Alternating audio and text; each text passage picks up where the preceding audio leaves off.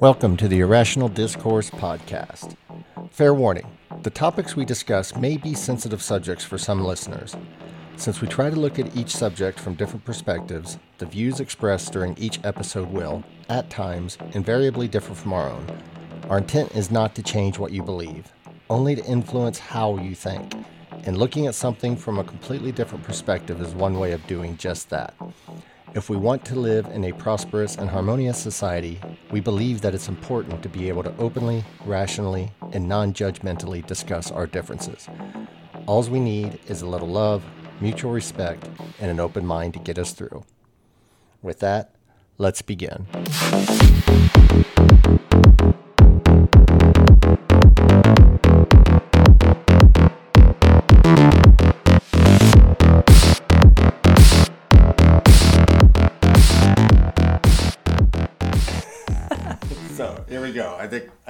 Welcome to the Irrational Discourse podcast. I'm here with my co-host uh, Chris. Hey, hey, Doug. Hey, how you doing? Uh, fantastic. And I am Doug Sherman. And one of the things that we wanted to talk about that that you and I enjoy talking about are often kind of I won't say taboo. Sometimes it gets into the realm of the taboo, but you know, more controversial or sensitive topics, I guess is the yeah, way to put well, it. and existential things, you know, things outside of ourselves.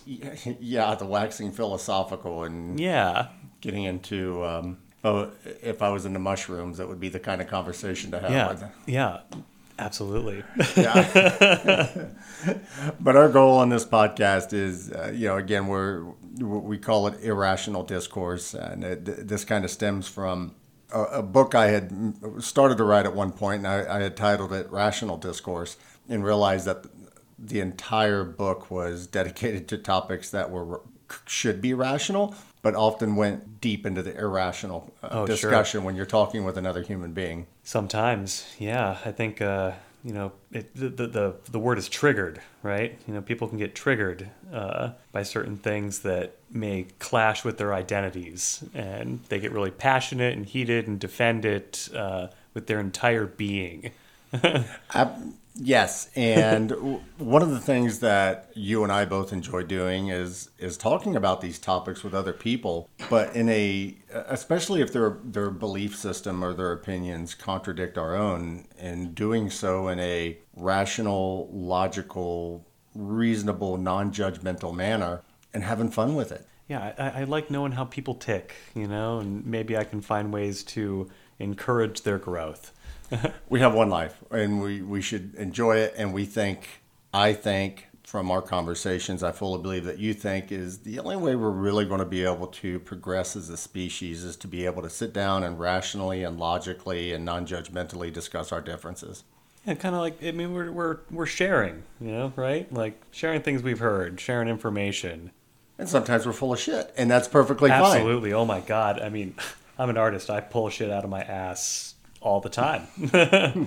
but I don't get emotional about finding that I'm full of shit. It's it's a learning process, and and that's what we want to do. So while I give a warning at the beginning of every podcast that our podcast isn't necessarily for people who are more sensitive and defensive in nature, but even so, we want people to have an open mind. We don't want to change what people think. We do want to influence how you think so that you can go out look at contradictory evidence, look at something from somebody else's perspective, and maybe open up your own mind. I have done a good two dozen times in my life realize that I was wrong.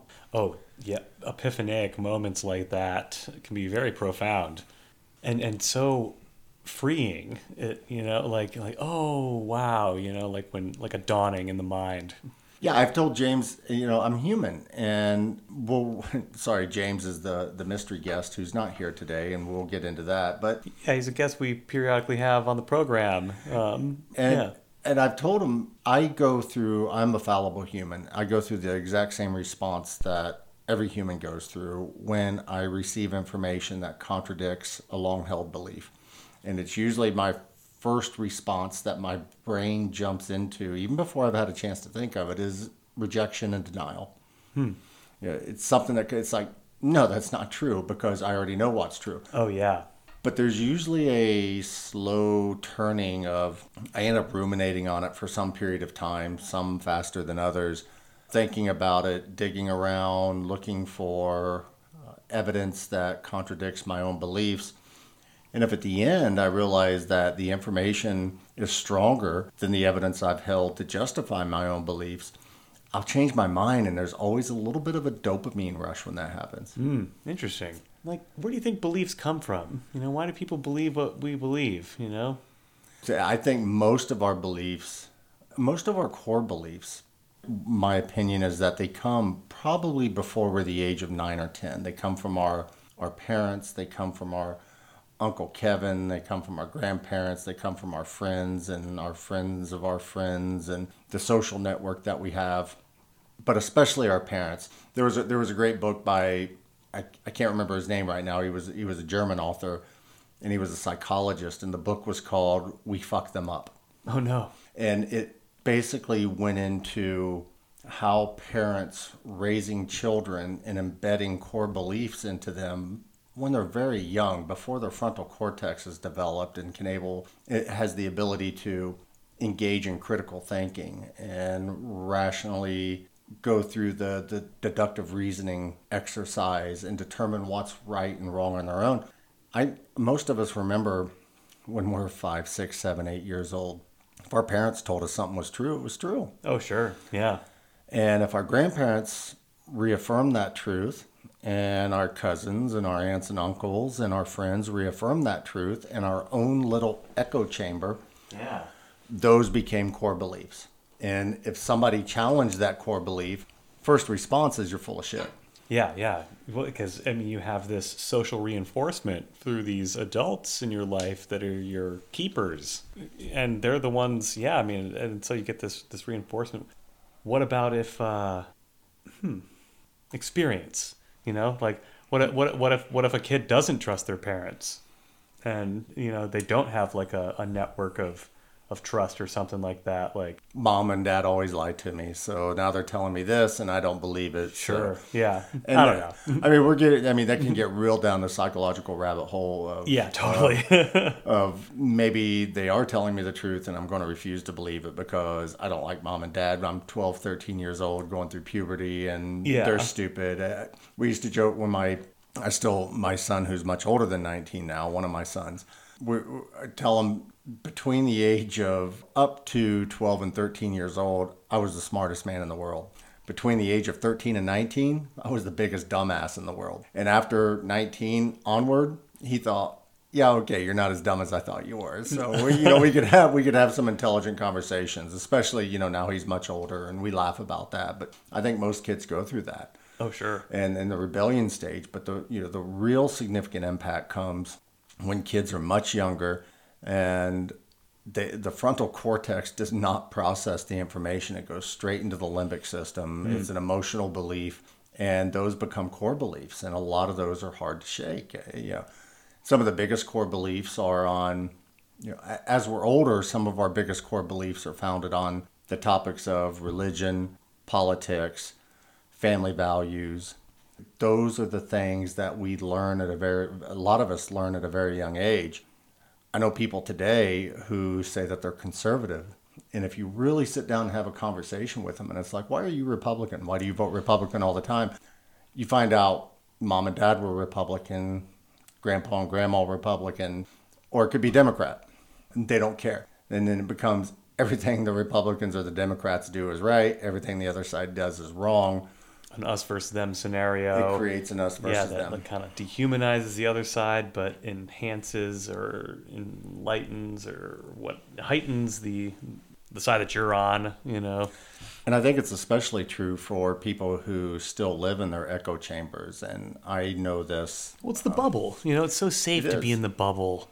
You know, you want to be in a nice bubble and you want to be accepted. You know, and well, it's especially like you know the the idea of heaven and paradise, you know, you want to like maybe achieve that, you know, sometime in your life or, you know, avoid hell or all these like perils of the mind that that we're just exposed to through growing up. I mean, gosh, growing up, like all these stories that we, we know of, like everybody knows about the Bible if you're born in the United States of America, you know, anyway. That's actually kind of one of the topics, right? Like, is the country founded upon a certain religious belief, you know?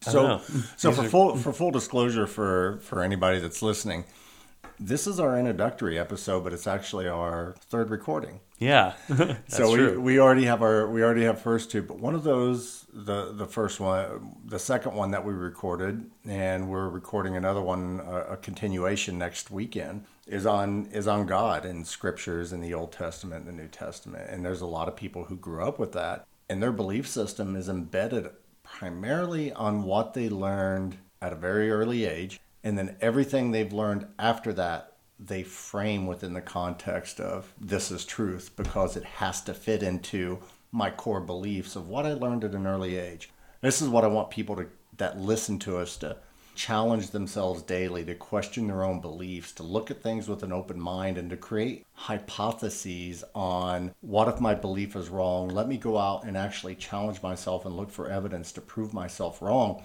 most of the people that I know that are in that category spend all their time looking for evidence to prove that they're right. People don't like being wrong. Oh no, yeah. Mm-mm. It puts us in a defensive position, and you know most of that. This is a hard subject to have with. We'll talk about for those that continue to listen further on than this. You know, in our third episode or our you know Oh God Part One episode, people that don't believe that you know the young earth believers that we're only 6000 years it's kind of hard to go back and talk about how the hunter gatherers uh, in societies formed 50,000 or years ago or older but that our, is hard saying and i love keeping an open mind about that stuff cuz oh i mean it's, it's it's real fantastic right? Like sorry for the plug but like that's real you know? It like, is real and, and this was one of the epiphanies that I had because you know James is a friend, and when we're sitting here having a conversation, talking about hunter gatherer society and how 50 to 100,000 years ago, there's evidence that they were already ascribing supernatural powers to natural phenomena that exist, such as lightning and death and the wind and the the sun coming up and the moon going down. And you could see how a lot of this you know started to form the first pantheons of gods. You know, well, if the sun comes up, it must be a god of the sun, and if there's a lightning strike, it must be a god of that blue bolt that just streaked through the sky. Well, and having answers too, you know, gives gives a person power. You know, I mean, an influence over society and their their tribe. You know, brings people, value. Brings value, yeah. And if people are coming, you know, for answers and looking for hope and stuff, you know, you gotta have something. You know, so it, it, it provides a certain kind of foundation for at least an X amount of time. well, and again, I think this is I think this is inbred into it. I, I think this is embedded, not inbred. I think this is embedded in our. Well, maybe maybe it is embedded, like kind of inbred, right? Like embedded in DNA through. Well, you're thinking like, about like the Jungian collective unconscious. It's like things maybe. that we that we're born with that are there from the day that we're born. And, yeah, or like you know maybe like certain things like being able to read better or write better or sing better or draw better or something, you know, could come from some sort of conditioning that comes from DNA or like, I don't know, like being susceptible to a certain cultural force is stronger to a person, you know, because of like their parents, grandparents, like, or is it all just social? I, don't know these questions. No, I, I mean, well, but, but some of it's going to be, and, yeah. and think Okay, if you're if you're living on the on, on in the savannah and the plains of Africa seventy five thousand years ago, you, you have to have some kind of value to your small tribe or community in order for them to still keep you as part of that tribe Absolutely, yeah. It's survival of the fittest and yeah. So having information, you know, being wrong today can result in you being you know, if you're wrong all the time, it can result to you being you know, a little bit maybe a outcast in the social spectrum where your friends don't rely on you so much for information but when your life expectancy was you know, between the ages of 24 and 26 years and you're you relied on your community for survival and you were wrong all the time yeah no you'd either be ignored or you'd be going down. right. Yeah, and I, they'd stop giving you the uh, the first cut. right. I mean, you know, you you crawl into your little bunk, and go to sleep at two o'clock in the morning. All your friends wake up and pack the shit up and tiptoe away, and yeah. you know, Thag gets left behind in the savannah and is you know food for the lions. So, It's so a I, hard lesson to learn. I think that is embedded in a lot of our, uh, again, our collective unconscious as, as to why we don't want to be wrong. We want, you know, we want to see ourselves as a, as a contributor to, to our community because it is a, it is a, it is a basis of historically of survival. We like- have value. Mm-hmm. Mm-hmm. And I like this the collective unconscious. I read his paper on on his collective unconscious, and it was it was quite interesting, and it it answered even some of the things that I'd thought about before. I, would- I'd watched a documentary years ago about sea turtles, how they'll come to the shore and they'll lay their eggs in the sand, and then the eggs will hatch in the sand, and you have all these, these turtle hatchlings, and I I love sea turtles. And the first thing that they do is they pop up out of the sand and they all make a beeline for the water and they know it's survival. The gulls and the other birds come down and they're trying to pick off as many of them as they can before they make it to the water. Yeah, the opportunists right there. Right, but my thought was is how do these things that have zero experience in life know from the moment they hatch through a, a shell that they have to burst through the sand and then make a beeline to the water? There you go, right? Like what what drives them to do that? There's Yeah. other things that there, you know, it's very indicative in our own DNA. Uh, for example, there's studies that show that we have a natural fear of spiders and snakes before we ever have experience with spiders and snakes. Why is that? Well, 50,000 years ago, people would have known that there were certain spiders and certain snakes that were venomous and that were deadly, and we were to avoid those. And that becomes part of our collective unconscious over not hundreds of years, but over tens of thousands of years. Or here's my crazy artist brain pulling something out of my ass. Maybe they're other dimensional beings and they're just like super tiny and we have this subconscious like oh my god, we know that, you know, they could just climb in our ear and take over our brain, but there's an understanding that we don't as long as we don't kill them. We're nanobots and we're just ugly bags of mostly water. yeah. but but and it's also it's you, we see this we see this in other aspects of our of our characteristics on why we tend to look to the worst. um, Oh, sure. When things happen, Why our brains are always on like a high alert. high alert for all that? Yeah. So imagine imagine you're walking through the jungles in Southeast Asia, and again, fifty thousand years ago. Well, we wouldn't have been that far, but maybe thirty thousand years ago, and you see rustling in the bushes behind some trees. So you have two choices. It could either be the wind blowing through the bushes, or it could be a tiger waiting to pounce out and Yeah. and you know Or a rival chew off tribe. Mm-hmm. a leg or a rival tribe. so you know, only one of those options leads to an improved chance of survival. One is just saying, "Ah, I'm hoping for the best, I'm going to go there. But instead, survival mechanisms kick in. Again, it's part of our thought. Nobody has the answer. We can't we can't draw the connection there there.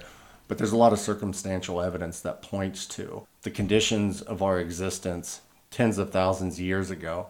Our, our brains have not evolved much since the you know the Homo sapiens sapiens appeared you know, around 100,000 years ago uh, until now. You know, we, we have evidence that, you know, as we've evolved, our brains have gotten larger. But again, for the there's not a lot of evidence that points to that in the last, you know, since Homo sapiens sapiens first appeared. We are, we, you know, we are our, we have characteristics of our ancestors built into our DNA. I mean, even the DNA right there. I mean, it, it has to have building blocks for something. It came from somewhere. Didn't just come from nothing. So this is the challenge in one of our conversations coming up. One of the things that we want to do here is, you know, not get into uh, the specifics, but we do, you know, we, we want to encourage people to engage with us in these conversations because that's the goal of the podcast. If you disagree with us, we may push back with evidence that we have. You may push back with evidence that you have. In the end, we may agree to disagree, and there's absolutely nothing wrong with that. We, yeah, the last thing I want to do is live in a world with everybody that agrees with my opinions because, damn, what a boring world. Well, and I always try and find the uh, the common denominator too. And sometimes by finding the common one, you know, you find the uncommon one too, and that's pretty cool. You know what what can become of of that space.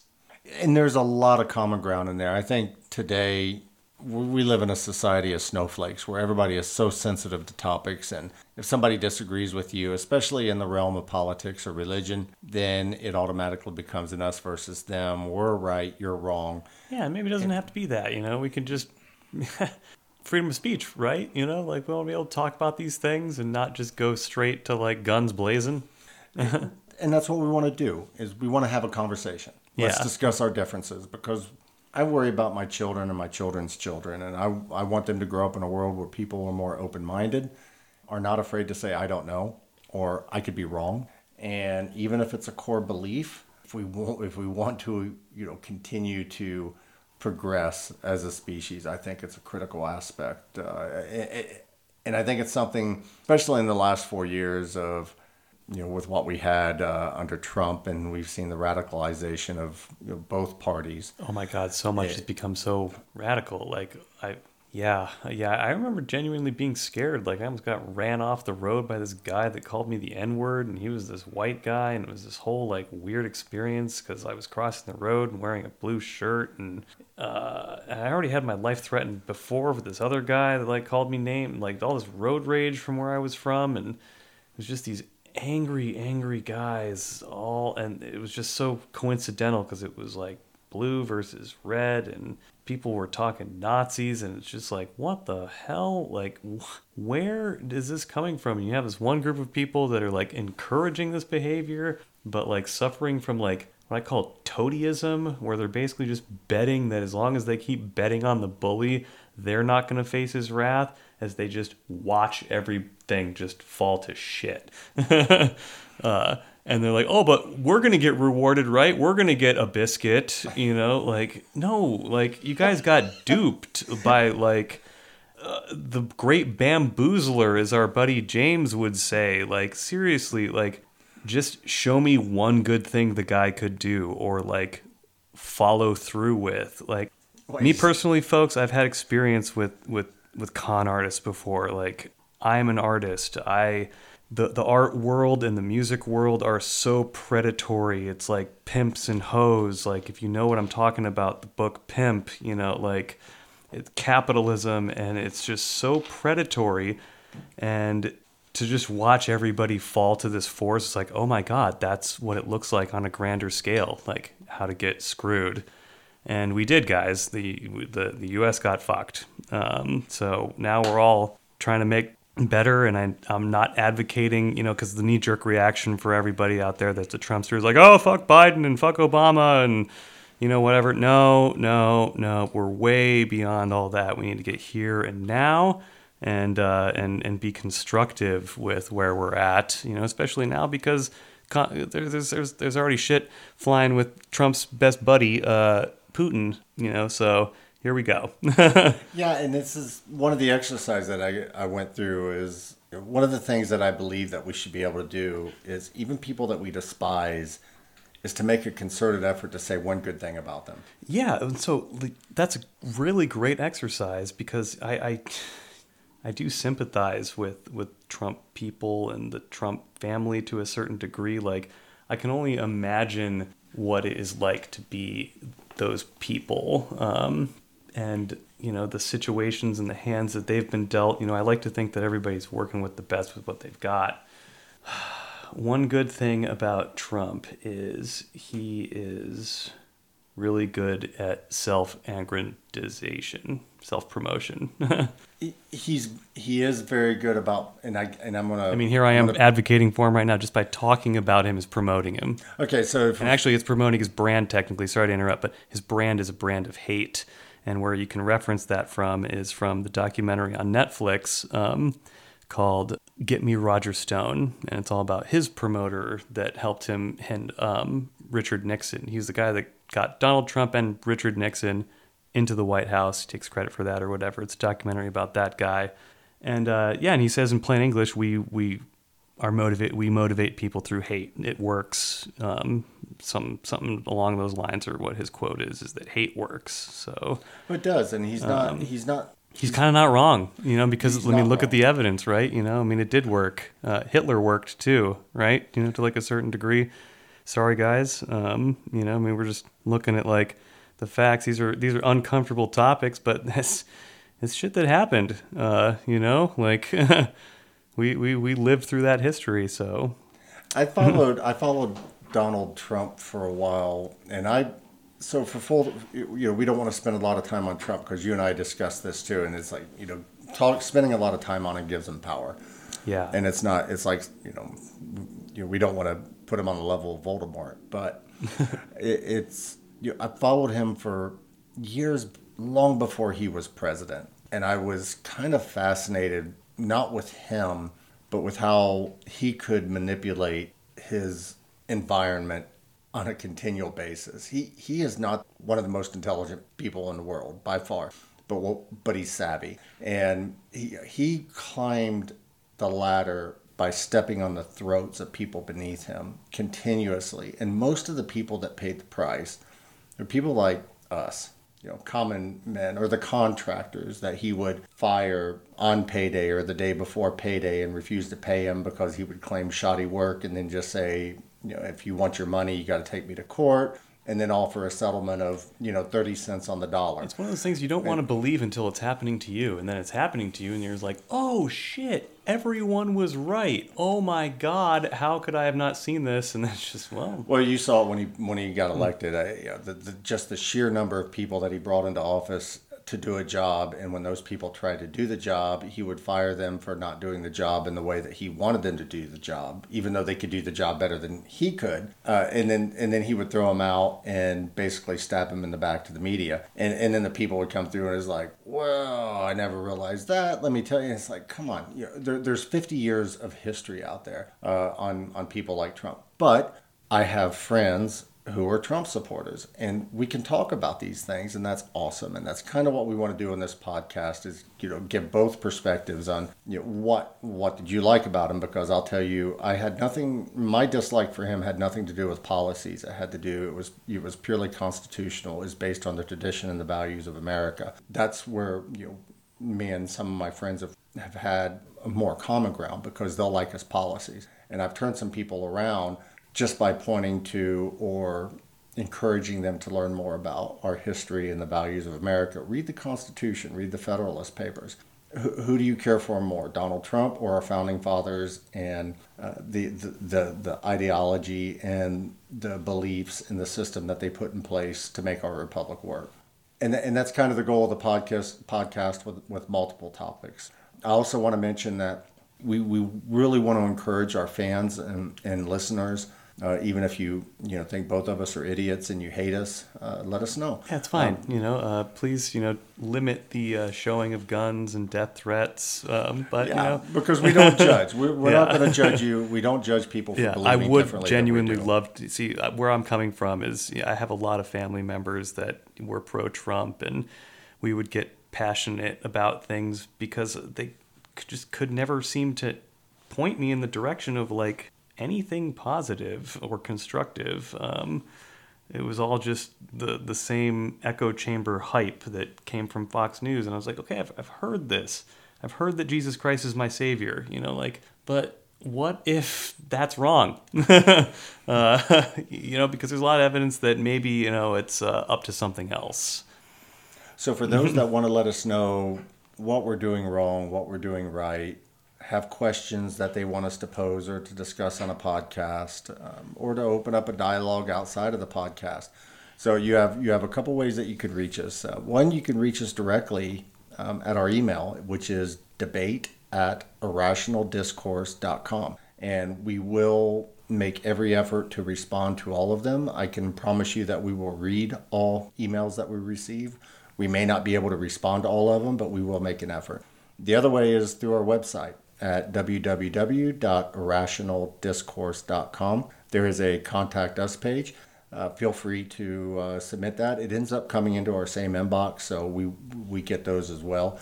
And also for those that do like this show, we we exist solely on the generosity of our members. So we have a membership page. Uh, you can contribute to the show to keep us going for as low as five dollars a month and we have different perks uh, for different thresholds of contributions where you, know, you, can join us in our forum where we will have open dialogue back and forth chris and i will both monitor that and respond, and you can exchange uh, communication with other members. There, there are rules. We believe in respectful, rational discourse in a non-judgmental manner. So we, we don't tolerate over-the-top emotional outbursts, name calling, insults, or, or really putting somebody down. So we will boot people for for violating those rules. So all we need is a little love. Love it. so with with that, I, we're going to take a, uh, a quick five minute break, and then we're going to come back and jump into uh, the topics that we have identified so far, and just give an overview of them and kind of briefly discuss them to give everybody uh, an idea of what's coming up with the show.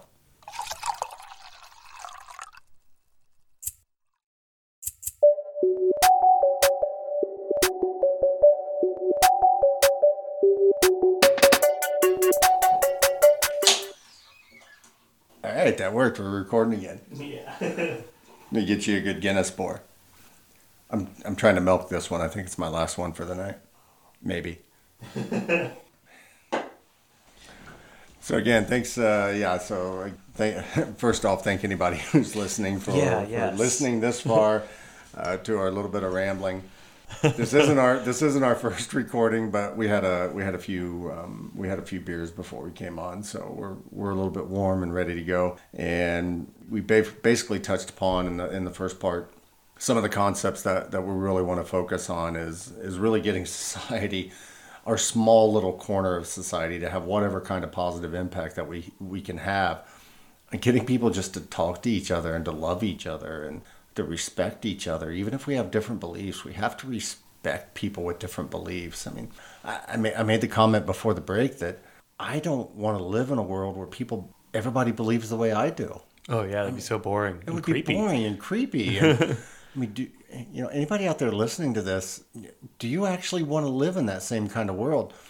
I've known people who have said no, absolutely not. They agreed with me, mm-hmm. and then the minute they hear that somebody that has a different opinion than they are, you know, automatic that person's an asshole or they're an idiot. They don't know any better. And it's see, you want to live in a world where people have different opinions, but you want to spend all your time judging those people and hating them. Mm-hmm. What kind of life is that? We have one life, unless unless you're part of the the Christian community or you know, some of the other you know religions out there that believe we have more than one life. But try to enjoy the life that we have today.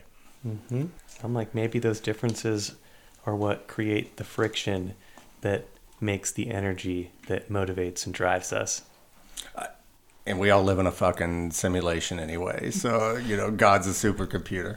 Maybe, maybe, you know, maybe, yeah, maybe God is, yeah, he's just like, well, I'm bored. What would be a good life to live? And then he rolls the dice and. yeah, so, and here we all are. so we've as I as I mentioned, we we have already recorded a couple episodes. So the the first episode that will that will release after this is is our red pill blue pill theory, where you know, we we get into subjective beliefs versus objective beliefs. Um, do we live in a simulation? Would we even be able to tell? If we could tell, would we choose to live in that simulation or choose to live in the real world? We kind of delve into that just listening back to it the other day to do the editing, I kind of enjoyed the episode. Nice. was, yes. I, I, thought it was good, and our friends and family that have listened to it like that one as well. So um, I think we did pretty good on our on our first one, which was a kind of started off as a bullshit episode that we didn't think was going to go anywhere. Anyway, we were just doing it to test the equipment, and, yeah. and ended up editing it and saving it as our Genesis episode. So the next episode after that gets a little bit interesting because we, we figured if, if our if our job was to talk about controversial topics, what what better topic than God? Oh yeah, to, I mean, to get into that's like the most debated topic even amongst people that are of religious faiths. Is they even debate the word, right? The word, the belief system, the scriptures yeah, behind the same God. way we, the same way judges debate uh, the Constitution. Yes. Or you know the yeah. yes, and so you know, we had that was the episode where uh, we have a uh, a friend. I personally am agnostic. I'm I'm not an atheist. I am not devout. I I don't know um, for various reasons. If you want to know why, you can listen to that episode. But you know, our friend who is a he came over for dinner and we had some drinks and then we spent probably almost four hours of recording only two and a half of that will will make the episode on debating scripture old testament new testament Peter James. yes Fun. That was that was a fun time. It Uh, was. I'd love to have him on again. we and we will next weekend actually so this started off as our as our first really hot topic episode which was titled oh god part one oh god part two was going to be on organized religion but oh god part one we as i said we went for four hours and ended up you know cutting almost you know well over an hour of that because we were getting tired. We'd had a, a few too too much to drink, a few too many to drink, maybe. So next Saturday, you know, Peter James is coming over. He's the author of the book uh, "God Is Great: A Bible Rebuttal to Christopher Hitchens." Uh, again, he's his name is Peter James, is the author. Um, so we're we're having an "Oh God" Part One, Chapter Two.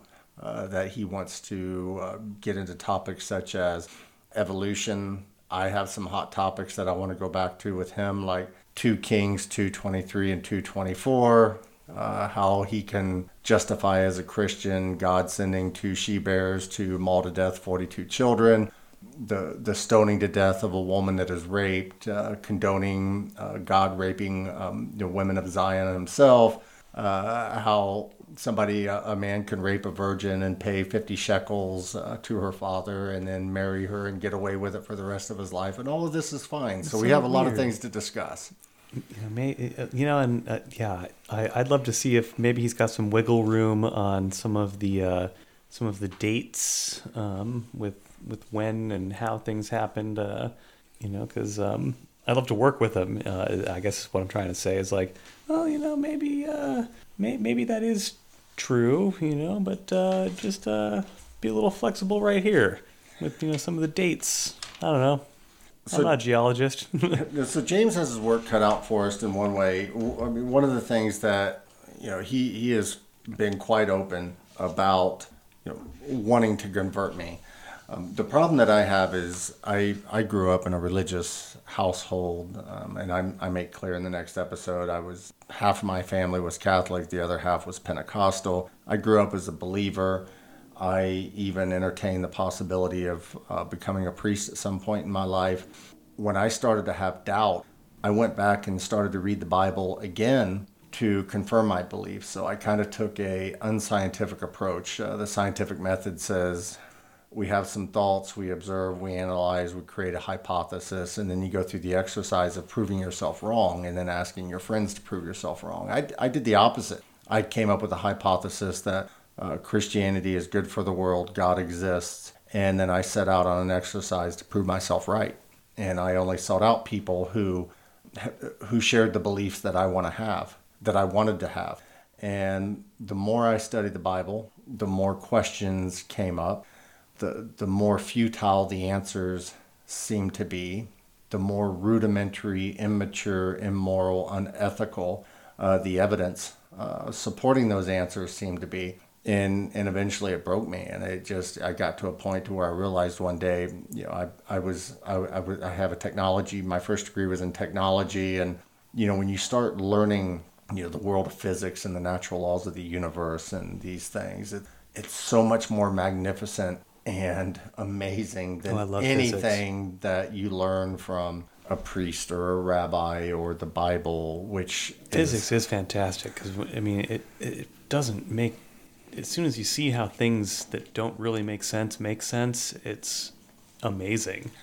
Yeah, and this is one of the questions we've had in the uh, God episode is, you know, God created everything, which is one of the founding arguments of creationist and intelligent design, which means that he understood particle physics in absolute detail far more than we understand as a human species today. And you know strong magnetic for or strong nuclear forces weak nuclear forces the electromagnetic forces the gravitational forces uh, singularities the expanding universe dark matter. He understood all of that but in the next breath he wants to tell us how god really struggled and couldn't figure out how to get the seed of abraham to pass down the line and it's like are you fucking kidding me you know this guy can do anything that that completely blows our mind today but he can't get the definition of perfect right. He can't get his laws right. He creates 613 laws that contradict each other. He mauls children. He commits genocide. He condones slavery. He condones sexual assault. He condones filicide, pedicide. You know, so these are the things See, I really that like, we discuss. Yeah, I, I really like taking the, the metaphorical uh, approach of like these are stories that, you know, are like the telephone game. These are stories that are telling stories to kind of give life lessons to people in, in a way. I mean, gosh, there's so much to it, uh, so many layers for why the Bible and like organized religion and stuff, you know, has had such a profound influence. Like, because I, don't want to say like it's all like, oh no, you shouldn't do. You know, you shouldn't be this way, and it's like, no, no, no, no. no. Like, uh, I, I've been to churches, I've seen miracles potentially you know people praying for people that had cancer and uh, and then have recovered uh, where i've come from you know with my kind of like i guess exposure to spiritual background is my my parents were they they'd both divorced when i was really young and neither of them really came from particularly strict religious backgrounds although a few of my aunts and uncles were very devout um, whether they be Catholic or Christian. And uh, when I was kind of coming of that age, when I was around, you know, seven, eight, you know, kind of learning about the world like where we were talking about. I remember my dad sat me down and actually gave me the choice. You know, he was like, "Hey, you've been to Sunday school a couple times with your cousins. Uh, you know, you've got a little exposure. Would you like to go to church? It's up to you."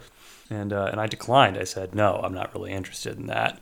Lived my life until a little bit later I uh, I was visiting my dad uh, in Wisconsin at work, and um, I was younger, probably like middle school, just about to approach high school. And there was a summer camp, but it was a Christian summer camp. Um, and so he told me, you know, you're going to be exposed to you know religious stuff, Christian stuff, the Bible. You know, are you okay with that? And I was like, yeah, no, it'd be great. I don't really know about that stuff, and I get to go to this cool camp. Heck yeah! It was this two week camp, and it was really involved in uh, in the Bible and a lot of hell and you know like uh, this these like mantras of confessing your sins to Jesus and a little bit of sodomy. Um, no sodomy, okay. no. Although I did witness one of my bunkmates get terribly bullied. Um, like I felt so bad for him, and now even in retrospect, like I did nothing. I just observed like a fucking asshole. Um, You're a kid. Yeah, but um, it was a fun camp. But I never really could like get the whole like. I mean, I I, I said the words. You know, I confessed everything I had thought. I, I basically confessed everything that brought me shame and like oh you know i've masturbated before and you know i've done these things you know like jesus please don't send me to the pit of hell um, and i thought it was ridiculous then and I, I, genuinely went in with an open mind and an open heart and listened to what they had to say but it, it, it just wasn't for me and i still continue uh, to listen uh, too you know i'm very fascinated with spiritualism and mm. religious thought and like energy and woo woo stuff. I'm totally open ear to to to all of that um, because I I believe in physics and I've studied physics uh, too a little bit um, you know, back in my my school days and it, it's amazing. It's there's nothing like like go like metaphor here going in front of a keyboard and not knowing anything about it and then all of a sudden being able to play Mozart and that space in between from not knowing and then knowing is just that dopamine rush is so awesome. it's, it's some, a lot of times it's the it's the journey, it's not the destination. Oh yeah, yeah. Oh, so. but that that's that's that's where I'm coming from. Yeah. You know, yes. from. So we have a uh, we have a like, we have a visitor. So I have a I have a six month old Labrador who decided to come in, and she's a bull in a china shop. So let me. Oh wait, no. So yeah, hold on, just a second. okay, so I got I got like a ninety pound white lab who's our polar bear that's solo and then princess leia leia is our six month old black lab and she's nuts and and then we got we got Sydney. We got the the 15 pound pug that's running around terrorizing both of them. She's like a little muppet. She a little is sock puppet. She's horrible. I, I, love her. She's awesome. Yeah, she's uh, so fun. Yeah, that yeah, there she is. I think that's Sydney right now. Yeah, that is speak Sydney of the devil. Right now, so uh, yeah, so you know, a lot of the conversations that we get into, I've I was thinking about this last night. I was having problems sleeping, and I was I was really thinking um, along these lines of a lot of our conversations boil down to uh, the the simple argument or debate of uh, ignorance, and I'm not saying ignorance in a a, a, negative judgmental manner. Ignorance just simply means you don't have the information available, you don't have the knowledge. Or does it mean like you're willing to ignore something? You know, in, like, in, some cases, yeah, but I, am using it in the context of you. You just haven't been. You, you know, you're ignorant on on on the information of something. I'm, it's like I'm innocent. ignorant. I'm ignorant. It's innocent. It's innocent, innocent lack of innocent yeah. lack of knowledge. Yeah. Um, so you're basically ignorance versus uh, subjective beliefs. Um, I think one way that I, I heard it last week that I liked was the, the terms were knowledge deficit or motivated reasoning. Hmm. And knowledge deficit means do we just not understand it? Um, and motivated reasoning is, or are we just motivated to believe otherwise?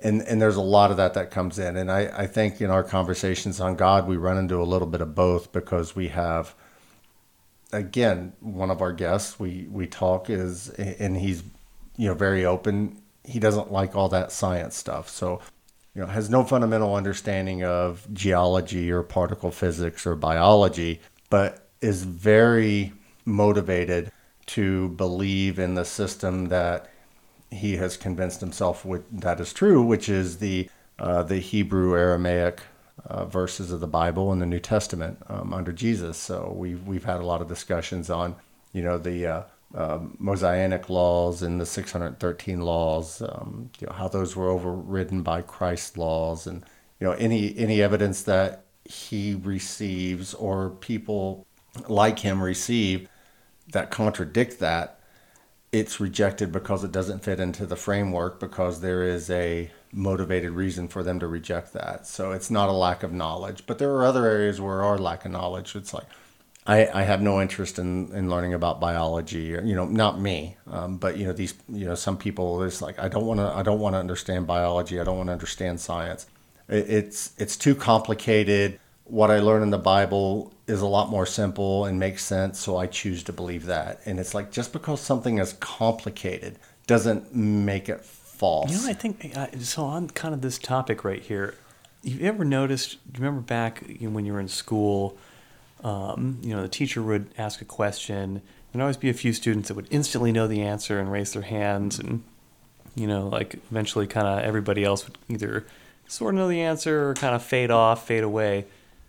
There's this kind of phenomenon that develops where like the kids that know the answer keep knowing the answers but then the kids that don't necessarily know the answers kind of like intellectually depend on that you know they'll like, either depend upon it or they'll reject it and just beat the shit out of the kid at recess or being, that too yeah. yeah. or completely like yeah disassociate from yeah. all of that yeah. and yes uh, yeah yeah um, so there's there's just again, I want to reiterate that just because in a lot of the things that we discuss do get complex, and just because something is complex doesn't mean that it's automatically not true. The universe and the laws of nature are under no obligation to make sense to us. And, and in fact, I find that interesting. Mm. You, do you know where the term making sense comes from? Mm, no, I don't. Okay, it's it's literally sense. It's our five senses. Oh, our five senses. Yes, it doesn't make you know if we can't see it, touch it, taste it, smell it, hear it, hmm. uh, then you know things something doesn't make sense. That's mm-hmm. that's one of the origins of the phrase "making sense." This makes the same. Uh, this so, makes a lot of sense. It makes a lot of sense. so there are a lot of things that we understand today in life natural laws that don't make sense. Uh, we we sat around and got drunk one night doing a stupid. No, it wasn't a stupid game. I don't want to say that. We had fun. We were playing with my son Josh. Um, I can't. It? it? was like it was Kids Against Humanity. It wasn't Cards Against Humanity. Oh, it was okay. Kids Against Humanity. and we, we got on the we got on the the subject of eyesight, for example. And I said if you know if you take a full keyboard or a full piano and consider that the spectrum of light only three keys make up the visible spectrum that we see. Oh, yeah. Everything outside of that, to the range to the right, to the range to the left, is invisible to us. We cannot see that. Isn't it doesn't, that amazing? It doesn't mean that it isn't there, and it yeah. doesn't mean that it, it, you know, it influences the laws of nature. it just doesn't make sense to us because we don't see it. You Yeah, know, we have to not in our understand how X-rays and UV and things across the entire spectrum Of how- existence. How do how do particles, if we if we examine them and we're looking for them to behave as a particle, they act as a particle, and if we're looking at them to behave as a wave, they behave as a wave. Yeah, that observer effect. It's the observer effect, Heisenberg's uncertainty principle. So there's a lot of shit out there. Dark matter. You know, we thought we knew a lot about the universe, and now we realize that you know 95% of the universe is made up of something that we can't explain. It doesn't mean that all of a sudden everything that we've learned in the past is wrong, but we don't understand It's it just yet. more information. it's- yeah, it's more that we have to learn. So this is what Keep collecting that data. this is where we're going to struggle on the God topics, especially with the creationist. Uh, sorry, that's uh, yeah. I just Delicious I just pull the band-aid off and rip it off. Uh, You know, this is where we we are going to have challenges with uh, with some who you know it doesn't make sense, so it can't be true. And what is written in this book is so much more reasonable because it's simple. There was Adam and Eve, and they did it all. And um, don't talk to me about how they got past the first generation with uh, without incest. And you can have you can kill the rest of that one yeah, if you thank want. Thank you. And so. You so, know, we, so, a lot of that too. You know, I mean, you kind of mentioned it a little earlier. It sounds a little bit like a mushroom trip. Uh, you know, some some of that stuff. Yeah, we can see if we can get um, if we can get James to take some shrooms and see where that goes. Oh my! MK Ultra. but you know he, he I, I I love the guy and he came forward and I asked him you know so we didn't cover half of what I wanted to cover in our first um, God episode and he immediately jumped on it and said then we need to have another episode. And he wants to get into things like evolution because he doesn't believe the world is older than 6000 years old as what's scary is 38% of Americans fall into that young creationist group that believe that the world is only 6,000 year old. 38%. That's So amazing. That's amazing because, like, I mean, It's it's a it's 120 some million people. Mm-hmm, it's mm-hmm. it's a it's a scary number of people when all evidence in science points otherwise. This gets into other topics that we're likely going to cover is is the lack of faith in science these days, and a lot of this has been triggered over the COVID pandemic. Hmm. It's you know, what? Oh, because the you know yeah anti-vaxing and like and and it, it's Yeah, triggered well, a lot of loss in the faith of, you know a lot of a lack of faith in in science and i think this is one of the more dangerous roads that when the fear g- as a makes you go back to like see like th- that's the thing about like being like like fear um is uh it's always there for you ever present. You know our brains are always looking for you know all the things. And so there's a certain kind of comfort in when things are scary you know like the covid epidemic to be like you know to, to reject that and be like to essentially give up all your power and start praying to the book. Um, well the book is based on fear. And and actually to in the credit of the old testament and we we get into this um in in the in the god episodes is you know there there is no heaven and hell in the Old Testament. That's a that's a tool of the church. That goes into Oh God Part Two into organized religion. How organized religion used the construct of of hell as a uh, as a method of fear in order to get people to be compliant, um, primarily with the Catholic Church for the first fifteen centuries. So you know we, we're going to touch upon that those subjects quite a bit. And James, who is very devout and very much into scripture, the Hebrew Aramaic Bible, is also very much opposed to organized religion. So it's it's a very interesting yeah and and, and, to, dichotomy. and to the side you know of that too like there could be strange forces that we don't understand you know like like group hive mind thinking and mob mentality you know and the and, and the reality of how that can make us think is just through like social constructs social pressures like things that I've observed myself be a part of, you know, like when you're in a crowd or something, you know, how the crowd just, you know, like takes you over and next thing you know, you know, you're talking in mentality. tongues. Yeah. Yeah. Um, you know, and you kind of like lose sight of the individual and you become a part of this larger force, you know, that's, that's very real, you know, and what, where I'm like, is like, what is that? You know, instead of just like being like, oh, that's God and blah, blah, blah. It's like, I mean, they specifically designed cathedrals to to amplify people's voices. You know, when the chorus sings inside of it, it was based off of geometry and uh, and the physics of sound.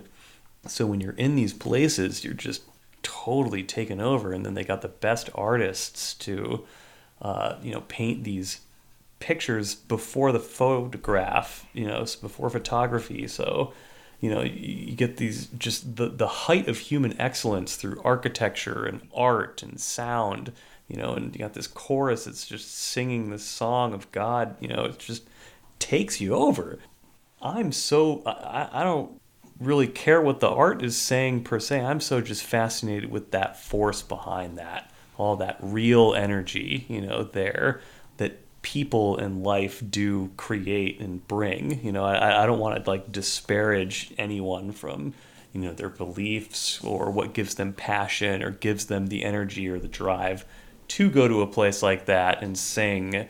You know, because I think that that there are lessons uh, uh, in life, you know, that come from these stories and these these metaphors and these myths or these texts and this art or this channeling or whatever you want to call it the books the bibles the the spiritual talking you know there's the, the tipitaka the talmud yeah. uh, whatever the, yeah, I mean, the there's, quran. there's so many different perspectives of like what god is and stuff and me personally i'm i'm not particularly interested in being definitive about that. I'm more interested in the physics of it you know? Uh, and, or I think in this case, it's less about physics and more about psychology. More about psychology, yeah. And, and, and I think we're in a time now in the evolution of our people where we're more of a global society. You know, we're not in just these like small sectors and stuff, you know, so where we don't really need to fight over the semantics of what book is the book, you know, or anything, but, you know, can find ways to, uh, to, to be a whole people through talking about all of them, uh, all, all, all of them, not just like us versus them, and oh, because I believe this, then I can't believe that. But like, what what if what if we just analyzed it all? What if we believed it all? I mean, then yeah, maybe heads would explode because you know there's a like the Old Testament, there's a lot of contradictory beliefs in there. Yeah, it's, well, like even contradiction, like some some philosophies, you know, say that like the path of the master is to have two contradicting thoughts that you hold in yourself, but you like keep them, but you don't like act upon one or the other. That's the open mind. The open mind, yeah, yeah. yeah. in in talking to some people, there, there's uh, there's a phrase that I like, and I I heard it from Neil deGrasse Tyson, and I'm not sure. I believe I can't remember who he heard it from, but it was basically you you can't teach or argue somebody out of a belief with reason that they didn't use reason to get into in the first place. Mm, yeah. So that's where the open mind comes in. It's you know a lot of times we don't use logic or reason as part of our belief system or some of our belief system, mm-hmm. and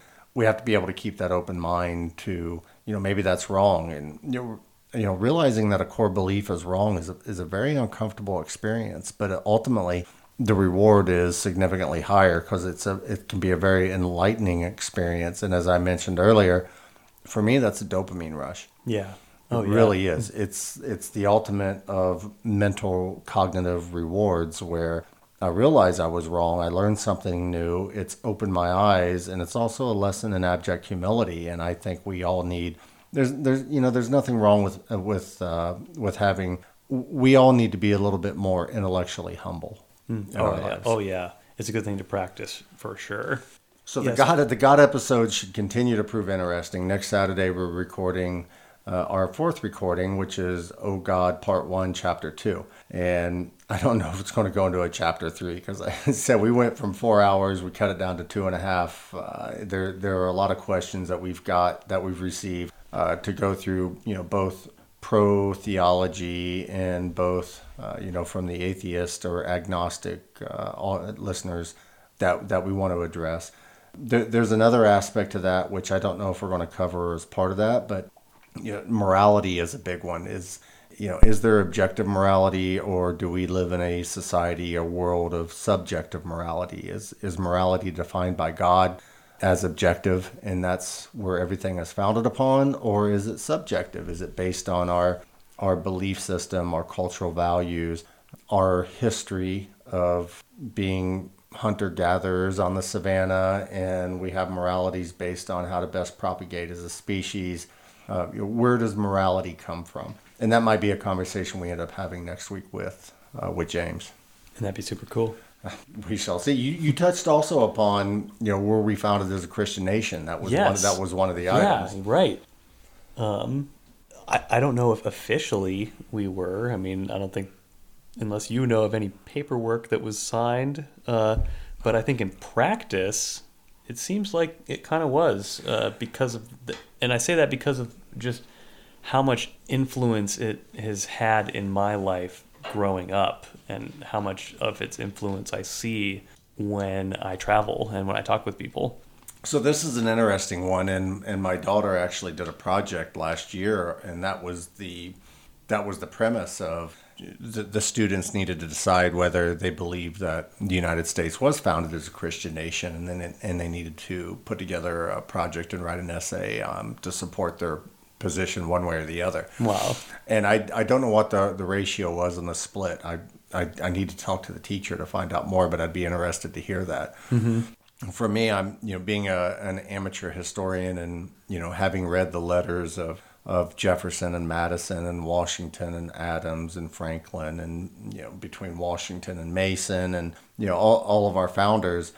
You know, for me, it's a fairly simple topic. It's you know we we were founded not as a Christian nation. We were founded on some Christian principles. Jefferson and Franklin, for example, uh, used to mock the Old Testament. They they loved some aspects uh, of of the Bible. You know, love thy neighbor, um, honor thy mother and father to an extent. This is amazing. Keep it- going. it- so you know, and they saw some of that. Uh, of course, they saw they saw some of that divisiveness at the um, you know at the time of the um, American Revolution, where you know not all children did honor thy mother and father. Mother and father being you know more uh, loyalists, and the other ones being patriots, and it created it similar to the Civil War. Yeah, it created Yeah. divisions in It create- households. it created and- divisions in families. yeah. So oh honor- yeah. you know they would I, I again and i think i said this in uh, later episodes one of my favorite quotes was by jefferson which was you know doubt with boldness even the existence of god for if he does exist he must pay homage to the logic of reason rather than that of blindfolded fear which paraphrasing means we should all have a healthy level of skepticism in, in our lives and even on the subject of God. And if one day we find that we're wrong, unlike Pascal's wager, you know, we, we're standing at the gates and we're being judged, God, as an omnipotent, omniscient being, has to pay homage to the logic of reason on this is why I did not believe in you.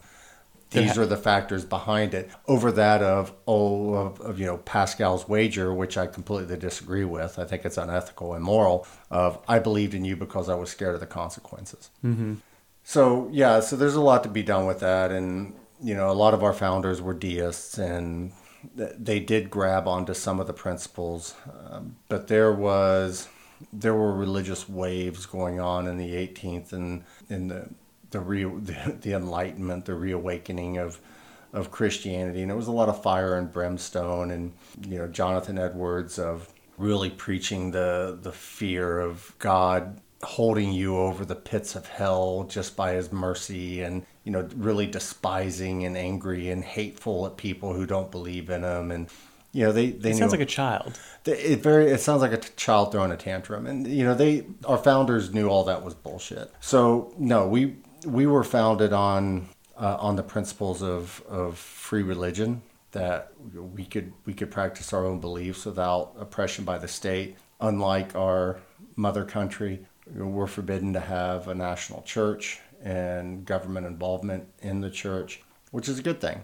Yeah. Because I think people should have a personal relationship with their God and they should be secure in that personal relationship and they should be happy and hopefully happy in that relationship without interference from, you know, external influences and specifically the government. Well, thank the awesomeness of our founding fathers for for having that established for people to be able to have an open mind, and and to not have to flood towards one particular way of thinking, but can can be open minded and and really live free, free of th- freedom of thought. You know, right? Yeah, because that does seem to be true as well from from what I uh, grew up with. You know, the, the the Christian influence is certainly strong, or it was strong. Um, nowadays, you do see th- things have changed a lot in the past 20 years from when I was in high school. Um, yeah. Which leads, which, which naturally, which naturally leads into some of our later discussions on First Amendment. And the First Amendment is one of our, one of our most, I would say, precious amendments. You know, one of those that most people hold to dearly. It's you know the freedom of speech, the freedom of religion, and of the press, and the right to petition our government for grievances. And so we get into the establishment clause and the free exercise clauses. And the establishment clause basically, in a nutshell, says it prevents the government from establishing a religion, a national church. Unlike in England, you know, there's a lot of connections, but in the U.S., that's you know, it's the separation of church and state, uh, which Jefferson paraphrased, and you know, the, those those terms came from Thomas Jefferson. And then the free, you know, the free exercise clause, to where we should you know, be able to exercise our religions freely. And I, e- even being a, a, an agnostic, I fully support the Establishment Clause and the Free Exercise Clause. I, I think people should be able to, you know, exercise their religion as long as it doesn't violate constitutional rights of others within our society. Yeah. And and there and there are there are, have been a lot of cases in front of the Supreme Court because it's uh, the Supreme Court, and in that one, uh, I I'm fascinated with uh, reading uh, Supreme Court rulings and findings, and th- there are a lot of them on the exercise clause. For for example, there were one in the six. There was one in the '60s, and I don't I don't want to get too much into the details here, where it was Native Americans who worked at a, a, re, a drug rehabilitation clinic, but as part of their religion, they would smoke peyote mm-hmm. at lunchtime. Yeah, and they were terminated from their jobs and denied uh, I believe, um, unemployment benefits because they were they were they were terminated for you know smoking peyote. Yeah, yeah. So you know where is that line? Yeah. It, it, you know, on one extreme, you know, the government can't get involved in how we exercise our religion, but in the other extreme, if our religion says that we need to sacrifice a child every third Monday of yeah, any month ending, and right, how yeah. free? Yeah, right. Where do you draw the line? Because that that's just crazy. Right. You know? And there and there are Where things these kids from. There are things you know where the government gets involved and you know they have strict liability and there has to be a compelling interest of, of either the state or the federal government. But uh, I I think it'd be very interesting to jump into that with uh, with somebody who you know is more of an expert on the First Amendment. You, do you, I believe it was the f- first case brought before the Supreme Court for um, establishment of free exercise I, I think it was around 1872. It was against the Mormon Church. Oh, what? yeah, and there were a few what of happened? them. It was polygamy. Oh yes, I did hear about that. Yes. Yeah. So polygamy was, uh, and, and, you know, it was one of the tenets. Uh, it was one of the allowed tenets of the Mormon Church. The U.S. government and the states were very much against polygamy. So that one boiled to a head at the Supreme Court. And the, the court ruled against the Mormon church, and it created a lot of issues. There were a lot of appeals, uh, and that oh, it, sure. it, was a mess. And there's there's there's there's been quite a few uh, since, but these are the things that we're going to delve into in a little bit more detail when we get into this. Yeah, topic. cool. Yeah, what else are we going to delve into? So, the, you know, sticking on the First Amendment, I I very much like the uh, freedom of speech and expression clause of the First Amendment, yeah. which which really gets interesting in the 20th century. So in the 20th century, there was an explosion of of free speech, free expression, uh, Supreme Court cases. In the 19th century, there were there were some, but most of them seemed to revolve around religion. There were mm-hmm. there was a case where one of the I think it was a county. It was a city or as a county, and I'll uh, you know I have it in my notes, but I can I'll dig it out during the episode where blasphemy was illegal. Oh my god. So that that was kind of a that was kind Whoa. of a crossover between you know the exercise establishment clause and the free speech clause, and obviously thankfully, you know, free speech won out in that case. But in the 20th century, there were there have been a significant number of freedom of speech and freedom of expression cases, uh, in even in the early 21st century, uh, that have reached the Supreme Court. Oh, sure, And, and, yeah. our, and they, you know, there's been a lot of shifts over time. You know, precedent changes on court rulings, but you know what constitutes fighting words. I think it was uh, I think it was William O. Douglas, the Supreme Court justice. Uh, I, I like his words, and you know he said, freedom of speech has its most impactful moments, and I'm paraphrasing. I'm sorry, um, when it when it incites anger, because that is when it's really being utilized uh, to its fullest extent of that right. Yes. And there are things that we'll get into, like the Westboro Baptist Church, who, you miserable fucks, you know, they, they stand outside, they've stood outside of, uh, you know, Iraq war um, soldiers who were killed in Iraq and Afghanistan and waving signs that say, thank God for dead soldiers. And, What? and there was a case where they were protesting outside of a uh, of a particular very unfortunate uh, soldier who had been killed, and they were they were picketing outside of his his uh, funeral Gosh. and waving signs similar to that, and it made it all the way to the Supreme Court. The Supreme Court ruled in their favor. These guys. Oh my God. Yeah, but that's free speech. Yeah, and wow. if we want to enjoy that speech, we have free- to we have to We have to maintain its accept- boundaries. and Yeah. we have to accept things that we may not want to hear. Um, and and freedom of speech, freedom of expression, uh, actually isn't one of our one of our enumerated rights in the Constitution. It's it's a penumbral right, and by penumbra, you know, penumbra is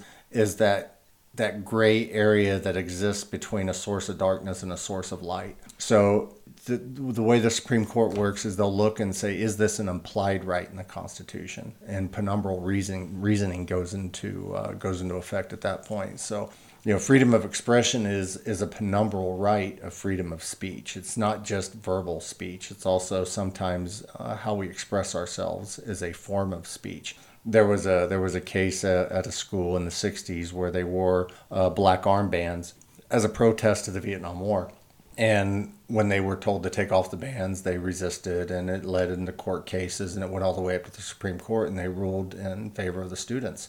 Um, this carries on into the 21st century, where Colin Kaepernick, the quarterback of the 49ers, That's and, right. Yeah. uh, you know, was really getting slammed for kneeling at the national anthem, which um, has expanded quite a bit. And it's, you know, it's not necessarily kneeling out of disrespect to the country in general, but out of some of the laws that that we think uh, should be changed in order to make our society a better place for and a more inclusive so- society for everyone. So, you know, I want to get into some of those topics on, uh, Yeah, you know, heck what, what does it mean to have free speech, free expression? How has that uh, right, that individual right, evolved over time, um, and where do we stand today? And that's awesome. I want to like say with these people that are like, God says this, God says that. Please do yourself a favor and just replace the word God with I. And that's it. You hate blah blah blah. You are the one. I don't think that's God. yeah, right. No, no. I think in a lot of cases like that, God is the justification that helps them rationalize their own hatred. Yeah, yeah, yeah, and ah, hate. You know, it's been it's come up a couple times. You know, I, I brought it up earlier Yeah. with the Roger Stone thing, and you know, we were talking about Donald Trump and like this thing, but like, yeah, it's weird. So we're going to go from the First Amendment. Uh, figured another controversial, sometimes controversial amendment is the Second Amendment. So 27 words. and and please tell me because uh, I I know you know. Yeah, so so 27 words. Uh, the Second Amendment to the U.S. Constitution. It's it's a very short, abbreviated um, right that we have in our Bill of Rights, and it's also one of the more confusing. There, there's a goddamn comma in there um, that got put in between the time Madison wrote it and the time that it was um, that that it was approved, that the Bill of Rights uh, were approved. That really just screws things up. And th- there's been a couple things in the Second Amendment. So the the Second Amendment is our is our uh, the government shall not uh, infringe upon our right to bear arms. And uh, the the Second Amendment starts off with a well-regulated militia. you know, the right of the people to keep and bear arms shall not be infringed. So when you read it, it makes no sense. It's confusing. The original intent is quite clear.